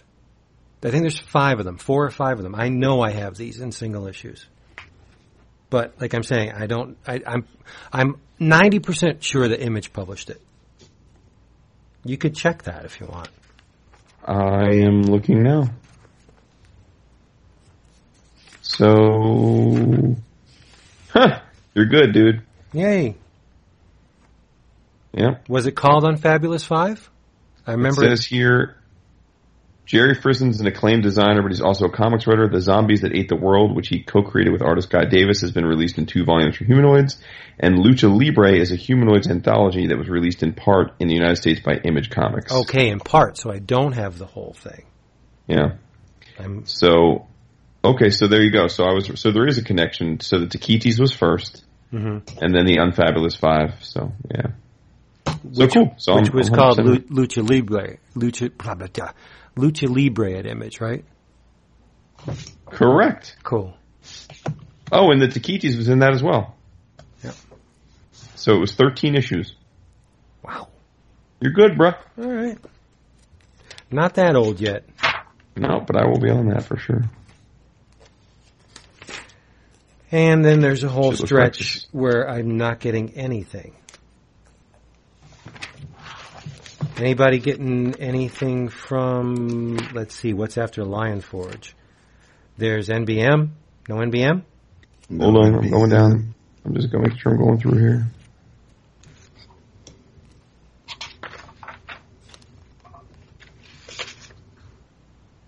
Whoa, whoa, whoa. New England Comics, page 390. The tick number one. Who's writing it? Cullen Bunn. Yep. And Jimmy Johnson. JJ.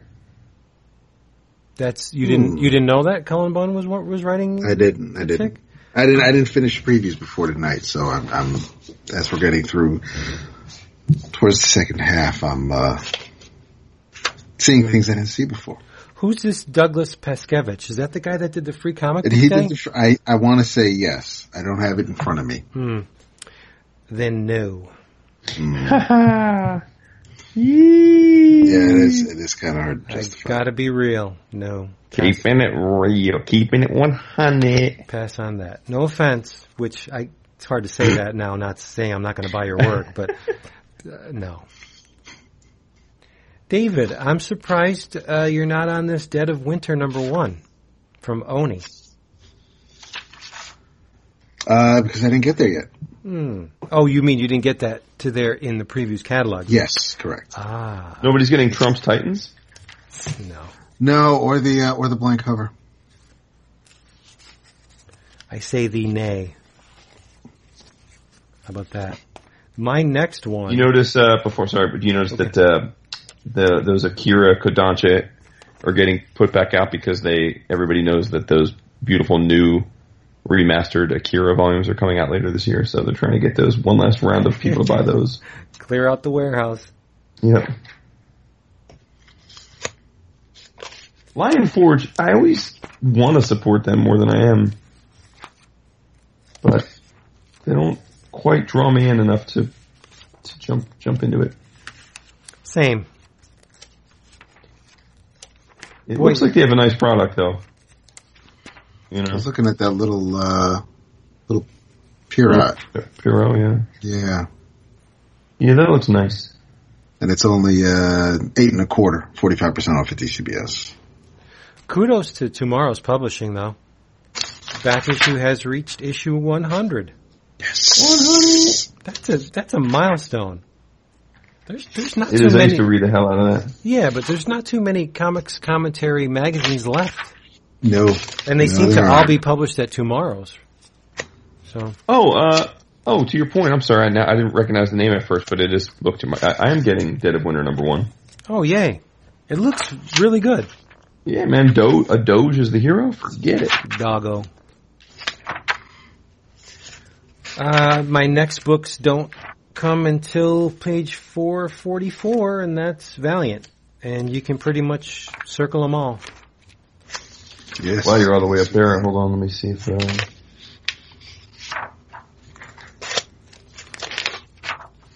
I can hear somebody flipping through the pages. That's that. We all is. That's my man. He's as violent a page flipper as he's a typer. Seriously. Yeah, I'm the violent typer. He hits that keyboard like a woman scorned. Yeah. I'm gentle with my pages like I am my women. Oh my God! Previous catalog don't owe me nothing. What? I've seen probably 2,000 pages of Titan Comics solicits over the years, and nary an issue have ever been purchased. I get a couple things from them. I got the Alien Covenant collector's magazine from them. What just came in my box this time, and they did the oh shit! They republished. I'm drawing a blank. I hate it when that happens. Good story. Okay. The Mobile Suit Gundam, The Origin, is on volume 12 already? Dude, it's so funny because as you know, I've been trying to organize my comic room. I have a whole stack of unopened Mobile Suit Gundam volumes after volume 2. It's just, the manga overwhelms me. I've been pre-ordering every one, and I mean... If I those 10 volumes alone probably would take me 6 months of reading if I read nothing else. So. Yeah, I think I stopped with volume 10. Yeah, it's a big story, huh? Big expensive story. Yep. But I just blow past Viz. There wasn't very much on offer this month, and Xenoscope, forget it, no way. So I do have a bunch of stuff in the books and magazine section, though. Do you guys? Mm-hmm. Hold on a second, dude. You're like, let us freaking get there, man. Damn. Oh my God. Damn player. Okay. Jesus. Needless to say, all the Valiant. All them books. Oh, by the way, Vince, Mobile Suit Gundam Volume 12 is not a new solicit. No, I've already ordered it. Yeah, I didn't think it was. It looks like all back orders for those. There you go. Well, it would be nice if Volume 12 was the last. But there's no indication that it is, correct? Well, they're at least 400 pages apiece. That's a lot of comics. That's a lot of comics. That's a grip of comics, as they say. Now, granted, it's a story worth reading. So this Rick and Morty thing is a thing, huh? I guess. I've never seen it. Oh, yeah. It seems very, very, very popular from what I gather. I know they have blind bagged figures, too. They've been doing a comic book tour. Really? They've been taking a Rick and Morty merch, customized trail, like van bus thing, all around the country and setting up at different LCSs. And I know this because our friends at Challengers in Chicago were the Chicago site for it. Huh. Yeah. I've never seen the show. Nor have I. I've seen a clip. What I saw was pretty funny. I had no idea what the hell it was about. It's another adult show, though, right? It's not really for kids. It's not really for kids, though. Yeah. You do realize we're going to get a flood of, oh, my God, you guys should be watching this show. Yeah. That's fine. I welcome feedback from our listeners. My barber watches it. She loves it, so I gave her the free comic book thing that came out this year. The one that does house calls? Yes. I'll cut my hair today. Incredible. If it works. No, I know. I don't find Xenoscope nearly as offensive as Boundless. No? No. Although I don't find them as offensive. No, I do lump them in the same camp. It's exploitation, but... There seems to be, at least at Xenoscope, an attempt at telling stories. Some kind of attempt, yeah. The only thing about Xenoscope that irks me a bit is when they don't list the artist. Mm-hmm. Like this book. Oh, you mean Chuck Dixon isn't drawing Van Helsing? Yeah, it's written by Chuck Dixon, but we don't know who's going to draw it. If we find somebody before the time the issue goes to print, then they'll draw it for us. By the way, I know you jumped past it because you said you were ordering everything, but we should give Allie a little love since... We should, yeah. War Mother No. 1, written by Fred Van Lente with Steven Segovia art. That is so hot. Yep. Divinity No. 0, big fan of the Divinity. I'm glad that I had finally read all that stuff a month or two ago. So Matt Kent with Renato Geddes on art. Look at the surprising thing, though. There's a variant cover illustrated by Pete Bagg. Pete Bagg. Yeah. That's awesome. And that Clayton Henry wraparound is dope, too. Yep. Yeah. Yep. That's going to be a poster, or at least it should be. Yep. And then all the others, I agree, we're reading. I mean, XO for sure. It's up to number 6. Well, how about Faith in the Future Force? In the Future. Barry Kitson, baby. Yeah, I look forward to y'all's review on that. But, no, that's a callback to the past with Rye, because was Ooh. Rye in the Future Force, dude? What? No, what? I'm not ordering it. I don't know what you guys want me to say. There's no subtext there. I'm not ordering it. I don't know. Okay, Rye. Who? Oh, it's perfect. That was great. Oh shit. Rafer Roberts is on. I said cool for the record. Not who. Yeah, not who. You did. Yeah. Rafer Roberts is on Harbinger Renegade with Juan Jose Rip on art. Yes! Ripa Dippa. A little bit sad that Braithwaite is on XO, but these pages look really good. Mm-hmm. You know, I will echo your view that Xenoscope is not as bad because Dude that owns Zenoscope is a fellow Eagles season ticket holder. Cool. And that being said, I've never read a Zenoscope book. I have. I've read very few. Mm-hmm. I didn't completely dislike them, but they are very formulaic. So you were saying, Vince, that there are some books and magazines that you were buying. Many. That's surprising to me. A large chunk of my comic buying dollar goes in the book and magazine section. Please speak on it, because I pass over that section very quickly usually. Wow. Page 481. Okay. I'm getting the Black Bat double novel. I'm getting the Doc Savage double novel. Okay, now I know why I pass over it. The Shadow double novel. And then, this is what I'm saying. And in the magazine section, I always get Horror Hound. And a very worthwhile read every month or whenever it comes out. And unlike the other horror movie themed magazines, it's not $9.99 an issue. It's $6.99. So after discount, it's the price of an average magazine. Mm. Well, so interestingly enough, this is why we should do these kind of episodes more often. On page 482, I had skipped over this. Under the Star Wars heading, Star Wars Supergraphic, a visual guide to a galaxy far away by Tim Leong. Do you guys remember when I pimped Supergraphic by Tim Leong a few years ago? Of course we did. I had no idea he was putting out other Supergraphic books. One about Star Wars? No brainer. Yep. No brainer. I'm all over that. That's great. I totally missed that the first time I looked through this. You know what we should do? We should offer each other a challenge. Yeah. When we do these preview episodes, we should say, okay, we suggest one thing that we think our brothers should read. Mm-hmm. Okay. I'm just... so you guys want to go into the toys and models, or is that... Well, I'm not done with the magazine section. Oh, my bad. Now look, right under the Horror Hound, it's the Rue Morgue special, H.P. Lovecraft. Dude. I missed that. Yeah, the Rue Morgue special editions. I talked about the comics and 4-color one before. I think I spoke on one of the other ones. They're always great. Mm-hmm. You can put them on the shelf. They're square bound, and it's just a ton of information. It's an info dump on whatever the subject matter is. And this H.P. Lovecraft, they're going to go into the comics and the stories and the characters by people who know. So I got that as well. Sweet. Yeah. So you go ahead. No, I was asking if you wanted to go into the toys and models and all. I don't know if that's... I didn't get anything, did you? No. I do sometimes, but in this particular issue I did not. I just find the toys horribly overpriced in the previews.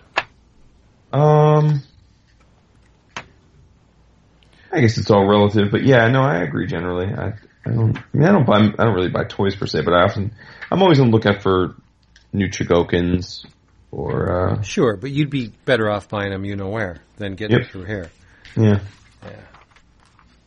There haven't been any new ones in a while, though. No. I don't know if they may be done making them. I have no idea. They're still doing the Soul of Chigokin, and the last one that came out was almost $600. No, that's the thing. They're doing the fancy ones, but the smaller size ones that we were buying, I haven't seen one in a while. Like these Bishojo figures, they should just call them "Look at my ass," "Look at my ass," or "Look at my boobs." Yeah, that falls into another category of who buys these. I don't quite know. They're beautiful statues or PVCs, but again, would you feel comfortable with that on your shelf or your desk? That's what I'm saying. Yeah, I even if I like the images, it would. That would make me feel like a creep having out. Yeah, a little bit. So. All right, looks like that's it. Dap, do you have anything else to add there, buddy? Not at the moment, no. Yeah, I think that's it. I'm through the toys. I don't see anything. So. No, these are merely suggestions of what we're buying, so maybe you will find love along similar lines. Yeah. If you have any suggestions what you think we should be reading, hey, jump on the 11 O'Clock Comics website, 11o'clockcomics.com, and suggest them under this episode Listing for the, it's like a blog listing, but you can comment on it and you can suggest stuff for us to read, or maybe you thought we left something out. Please speak up. Right? Speak on it. Absolutely. Yeah. That's the point. It's very true. We just want to share the love. There's got to be something I'm missing in here. Yes. Yeah. As always, this special episode has been brought to you by our Patreon peeps, the dudes that made this possible through their love and, you know, kicking a little bit of scrilla our way. We found it in our hearts to throw you another episode, and this could be every month. You can get multiple episodes a week. You just gotta look at the tiers and jump in. That's right. Yep. And remember, of course, it's not just about the group awards. That I mean, obviously that does help everybody, including those that aren't patrons. But if you join the Patreon family, there's lots of cool stuff too, including our EOC Familia tier, which is $5 or more a month. You'll be added to our Wall of Appreciation, which Dap so lovingly tends to, like a special little magic garden. You'll also have access to patron-only content on our Patreon site, which we're throwing all kinds of little things up there, little chats, little ephemera, little behind the scenes. You get a look at what we're reading each week, so you kind of get anticipation of what we're going to talk about. And then you also get to vote for our Book of the Month, where the winning vote will be dissected in all of its glory by ourselves on a monthly episode. And we put our first poll up, about a week ago now? June 7th, so just a couple days ago. Should we give them a little taste at what the choices are? We won't tell them who's winning. Yeah, but, please do. Oh, all right.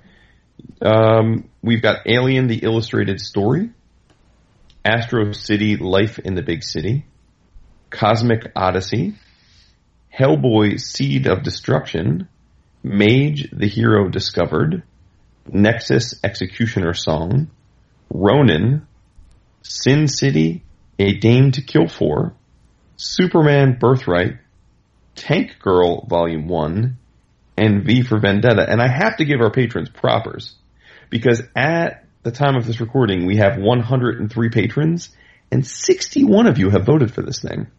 So that's badass. Thank you for that participation. That's great. That's like 60%. And it's actually 86 of our 103 patrons are eligible for this, because they're at that tier or higher. So we have 75% participation in the first month, which is phenomenal. So we thank you so much. Yeah. Dap, I believe you have a few shout-outs, right? Two people. We have two people who donated, the Illuminati tier. Pledged, yes. Actually, no, it's the Illuminati and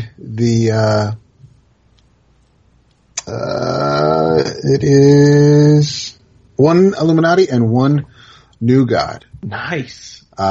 So, huge thanks to Patrick Moman and Equinox himself, Mr. Chris Chavez. Oh, much love. Much love. Yeah, big time love. And I will say, I don't want to speak for my brothers here, but anyone that joins the Illuminati tier, and there are 38 of you so far, not only do you get a shout on the show, but if you're a Illuminati member for 6 months, we will send you a care package full of comics goodness. And I have to tell you, now that I'm getting my comics and my collected editions in order, I have plenty of awesome stuff to send y'all, and it'll be a bit of a grab bag in that we're gonna pick and choose what we send. But I do think, at least to my mind, we can probably in a position to reach out to you guys and get at least a sense of what you're into, whether it be superheroes or horror or comedy, because I certainly have enough stuff that is. I'm looking to pass along to other folks that would fit just about any genre at this point. So, excellent. I have a thank you. Ooh. Yes. I'd like to thank Mr. Christopher Burton.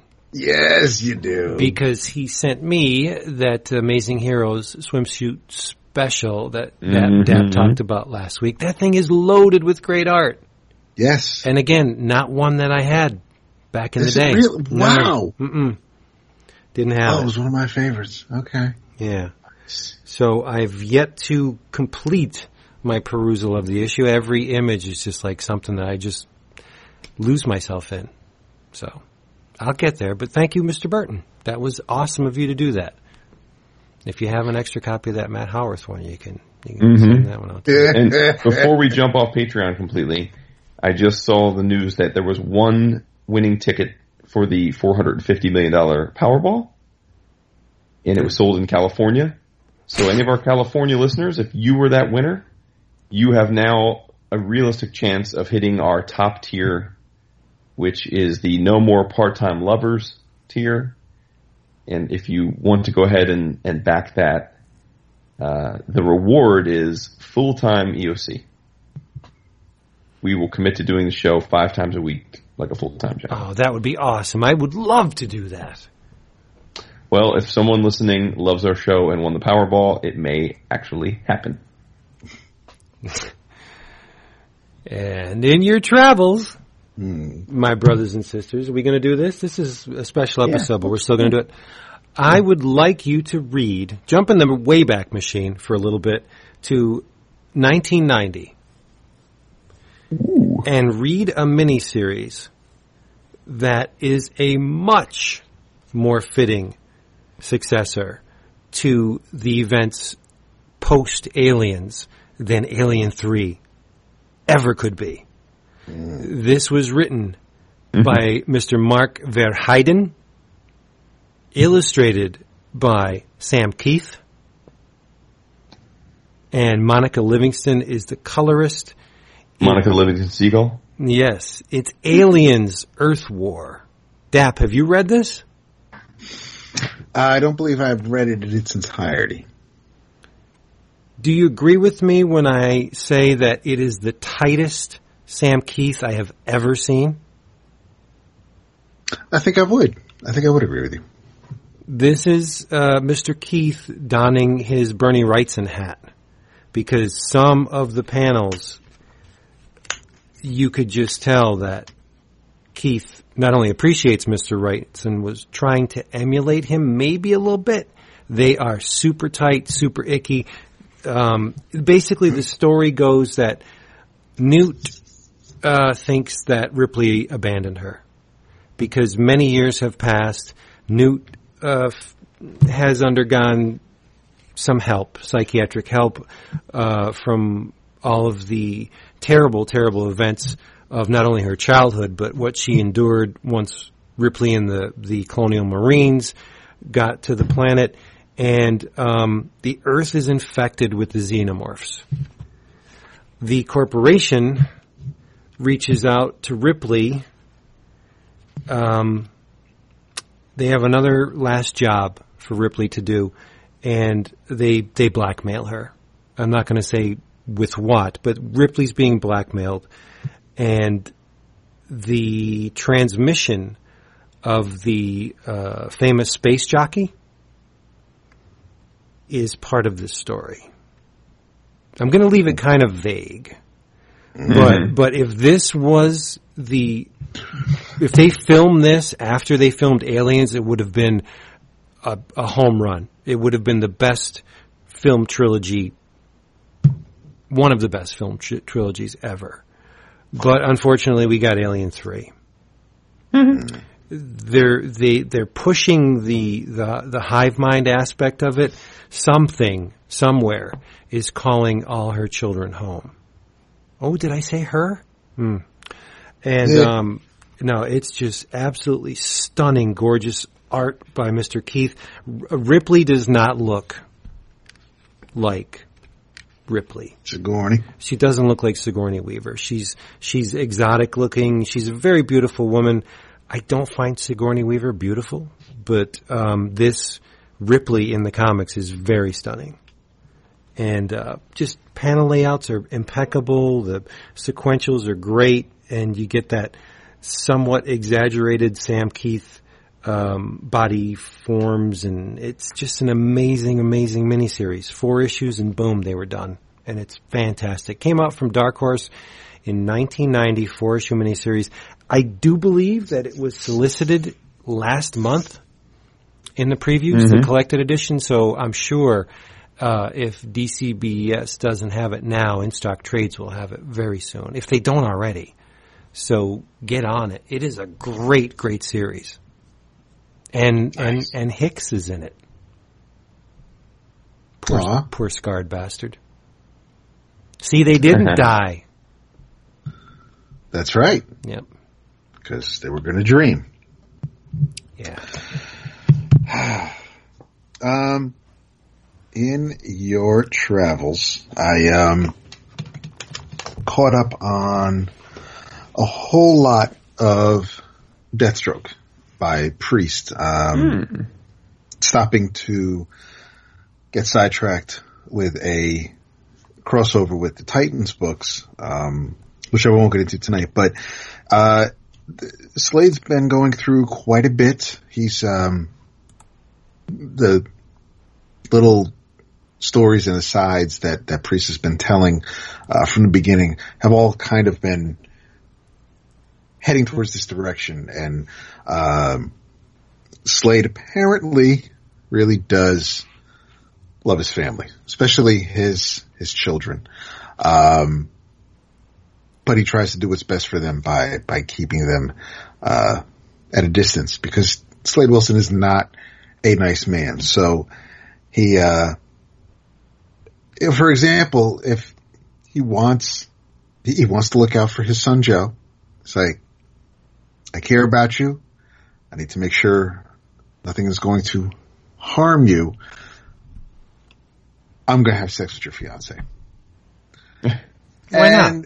And, you know, so when Joe finds out, but he doesn't find out from Slade. He actually, his fiance lets it slip, but it all goes back to, really it goes back to Grant and Grant's short time as Ravager and him dying, and there's just Slade is also trying to kind of just do almost as if he's trying to make amends. But the there was a copycat killer who was dressed up like Deathstroke, who was basically just dressing up as Deathstroke and killing people. So unfortunately Deathstroke was in jail at the time, so he couldn't be in Chicago killing these people. That issue was illustrated by Dennis Cowan and inked by Bill Sienkiewicz, and it looked fantastic. The majority of the art is by Joe Bennett and Mark Morales or Carlo Bagulian and Jason Paz, and you have breakdowns in the issues by Larry Hama, so it's always great to see his name. But it's at the end of the Lazarus Contract, at the end of that crossover, issue 20 is kind of like an epilogue to that event. And he has kind of seen the error of his ways and realizes that, what's the definition of insanity? It's just, so he's going to basically he's going to form a supergroup, and that team will consist of heroes like the 16-year-old Power Girl and Rose as Ravager, his son Joseph as Jericho. So it's kind of a family thing, but there are a couple other characters sprinkled in as well. What on earth? Sorry. That was fantastic. I hope it shuts off. I didn't mean to do that. I was listening to you, and I picked up this little figure at the flea market today, and it says press here. And I pressed here, and it didn't do anything. So when I put it down, I guess I grabbed it tighter than I should have, and it made that sound. I'm sorry. It's okay. There is one panel that really should have turned me off from if not the book, at least that particular issue. But obviously Slade did it for a reason, and it doesn't really happen off panel, but it did not bother me as much as it should have or would have. Did he kill a dog? Yes. Wow. Mm. That's fucked up. But it's Joe Bennett art. Yeah. And yeah, well, he did it because he wanted this person to be mad at him. He needed her. He needed him to hate her. He needed her to hate him. Bullshit. You don't kill a dog. No, you don't. You don't. Nah, you don't mess with the doges. So that, again, was just a service purpose there. And then to remind everybody that Slade is not the nice dude. So yeah, it's, you know, I've really been enjoying, there's still the priest isms that, like, when, if you remember reading Black Panther or Quantum and Woody, where you have the, almost like the scene changes or the chapter cards, setting up a different scene.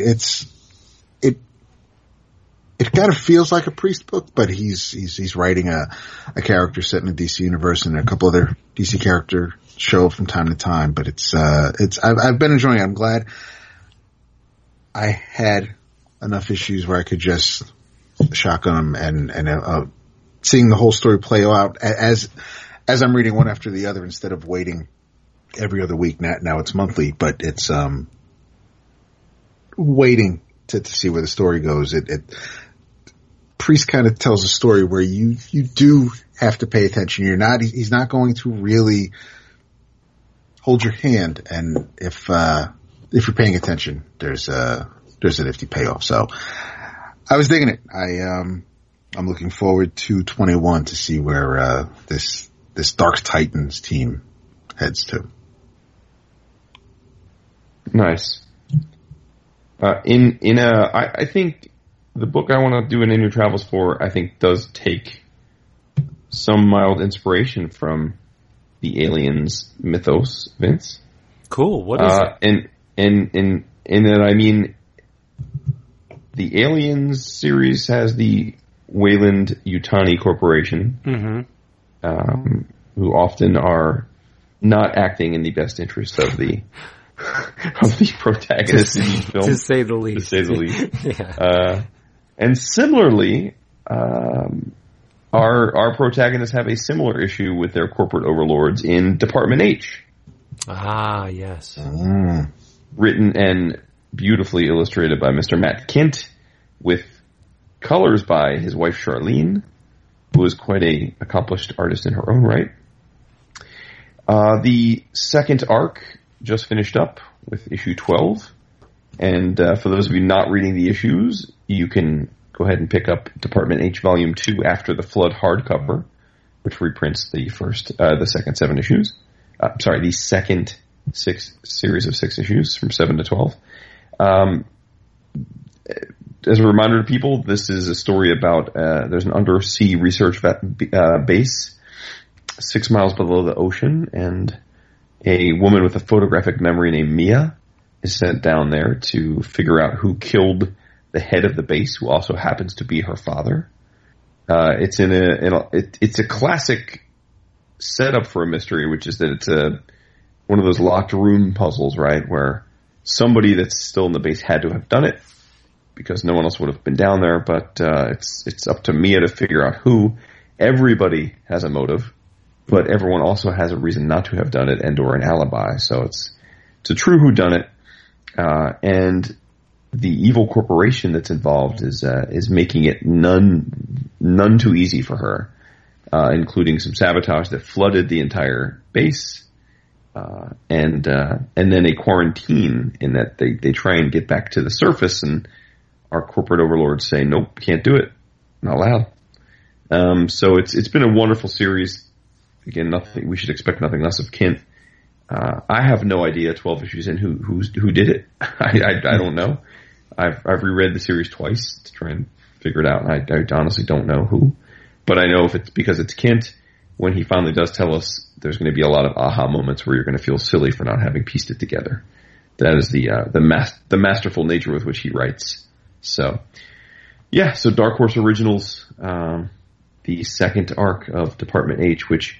So clever, right? Because you've got Department H, which also spells depth, and then there's the H virus, which is ransacking the surface world. So Kent is a layered mofo. He really is. Smart man. Yep. Speaking of masterful, I meant to ask you. Did you get that Masters of the Universal Hotmu yet? I did. Have you been looking at it? I have not opened it yet. It is sitting on a pile here. It is a huge damn book. It's massive. Yeah, it's coffee table style. Yeah, I need to get that. Oh, you haven't looked? You haven't gone through it yet? I didn't get it. You need to remedy that. I know. It looks so nice. I was paging through it at a local bookstore. I was like, damn it, why didn't I order this? Yeah, yeah. Cool. Maybe we'll tag on it once you get it. Sure. All right, everybody. Hey, thank you for being here with us in our special themed episode. We hope you come back in 3 days for another round of goodness. And you better come back because David's going to get all PO'd if you don't. Oh, yeah. In the meantime, say goodnight.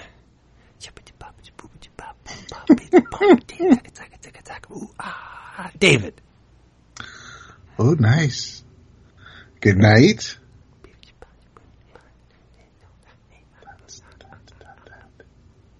David. Oh, what do you think, Jason? Oh, he's never. He doesn't. He's not very complimentary about. No, he never does. That was pretty good, man. Oh, here he goes. Now he's covered. You hooked it up. Boo. Oh, I can't wait to be stuck in a car with you mooks for 10 hours. Damn Skippy. Say goodnight. Bye. We'll see you. So much love. Oh, before I go. Godspeed, Adam West. And also, my contribution to this episode, such as it was dedicated to our good buddy, Tim Paxton, who lost his sister, Heather, recently. And Tim Paxton of Monster, we've talked about him many times here. He's a great dude. Heather was, you know, his sister, and Tim cared for her because she was unable to do so herself. And he's just a shining example of what a sibling should be. I've always loved to see the exploits of Heather's life as posted by Tim on Facebook, and it just hurts my heart that this beautiful soul is gone. So, love you, Tim. Love you, Heather, and Godspeed. So, well said, Brohane. Yeah.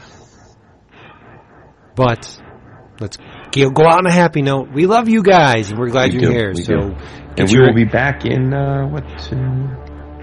just a few days. Yeah, get your asses back here. Bye. Jason said so.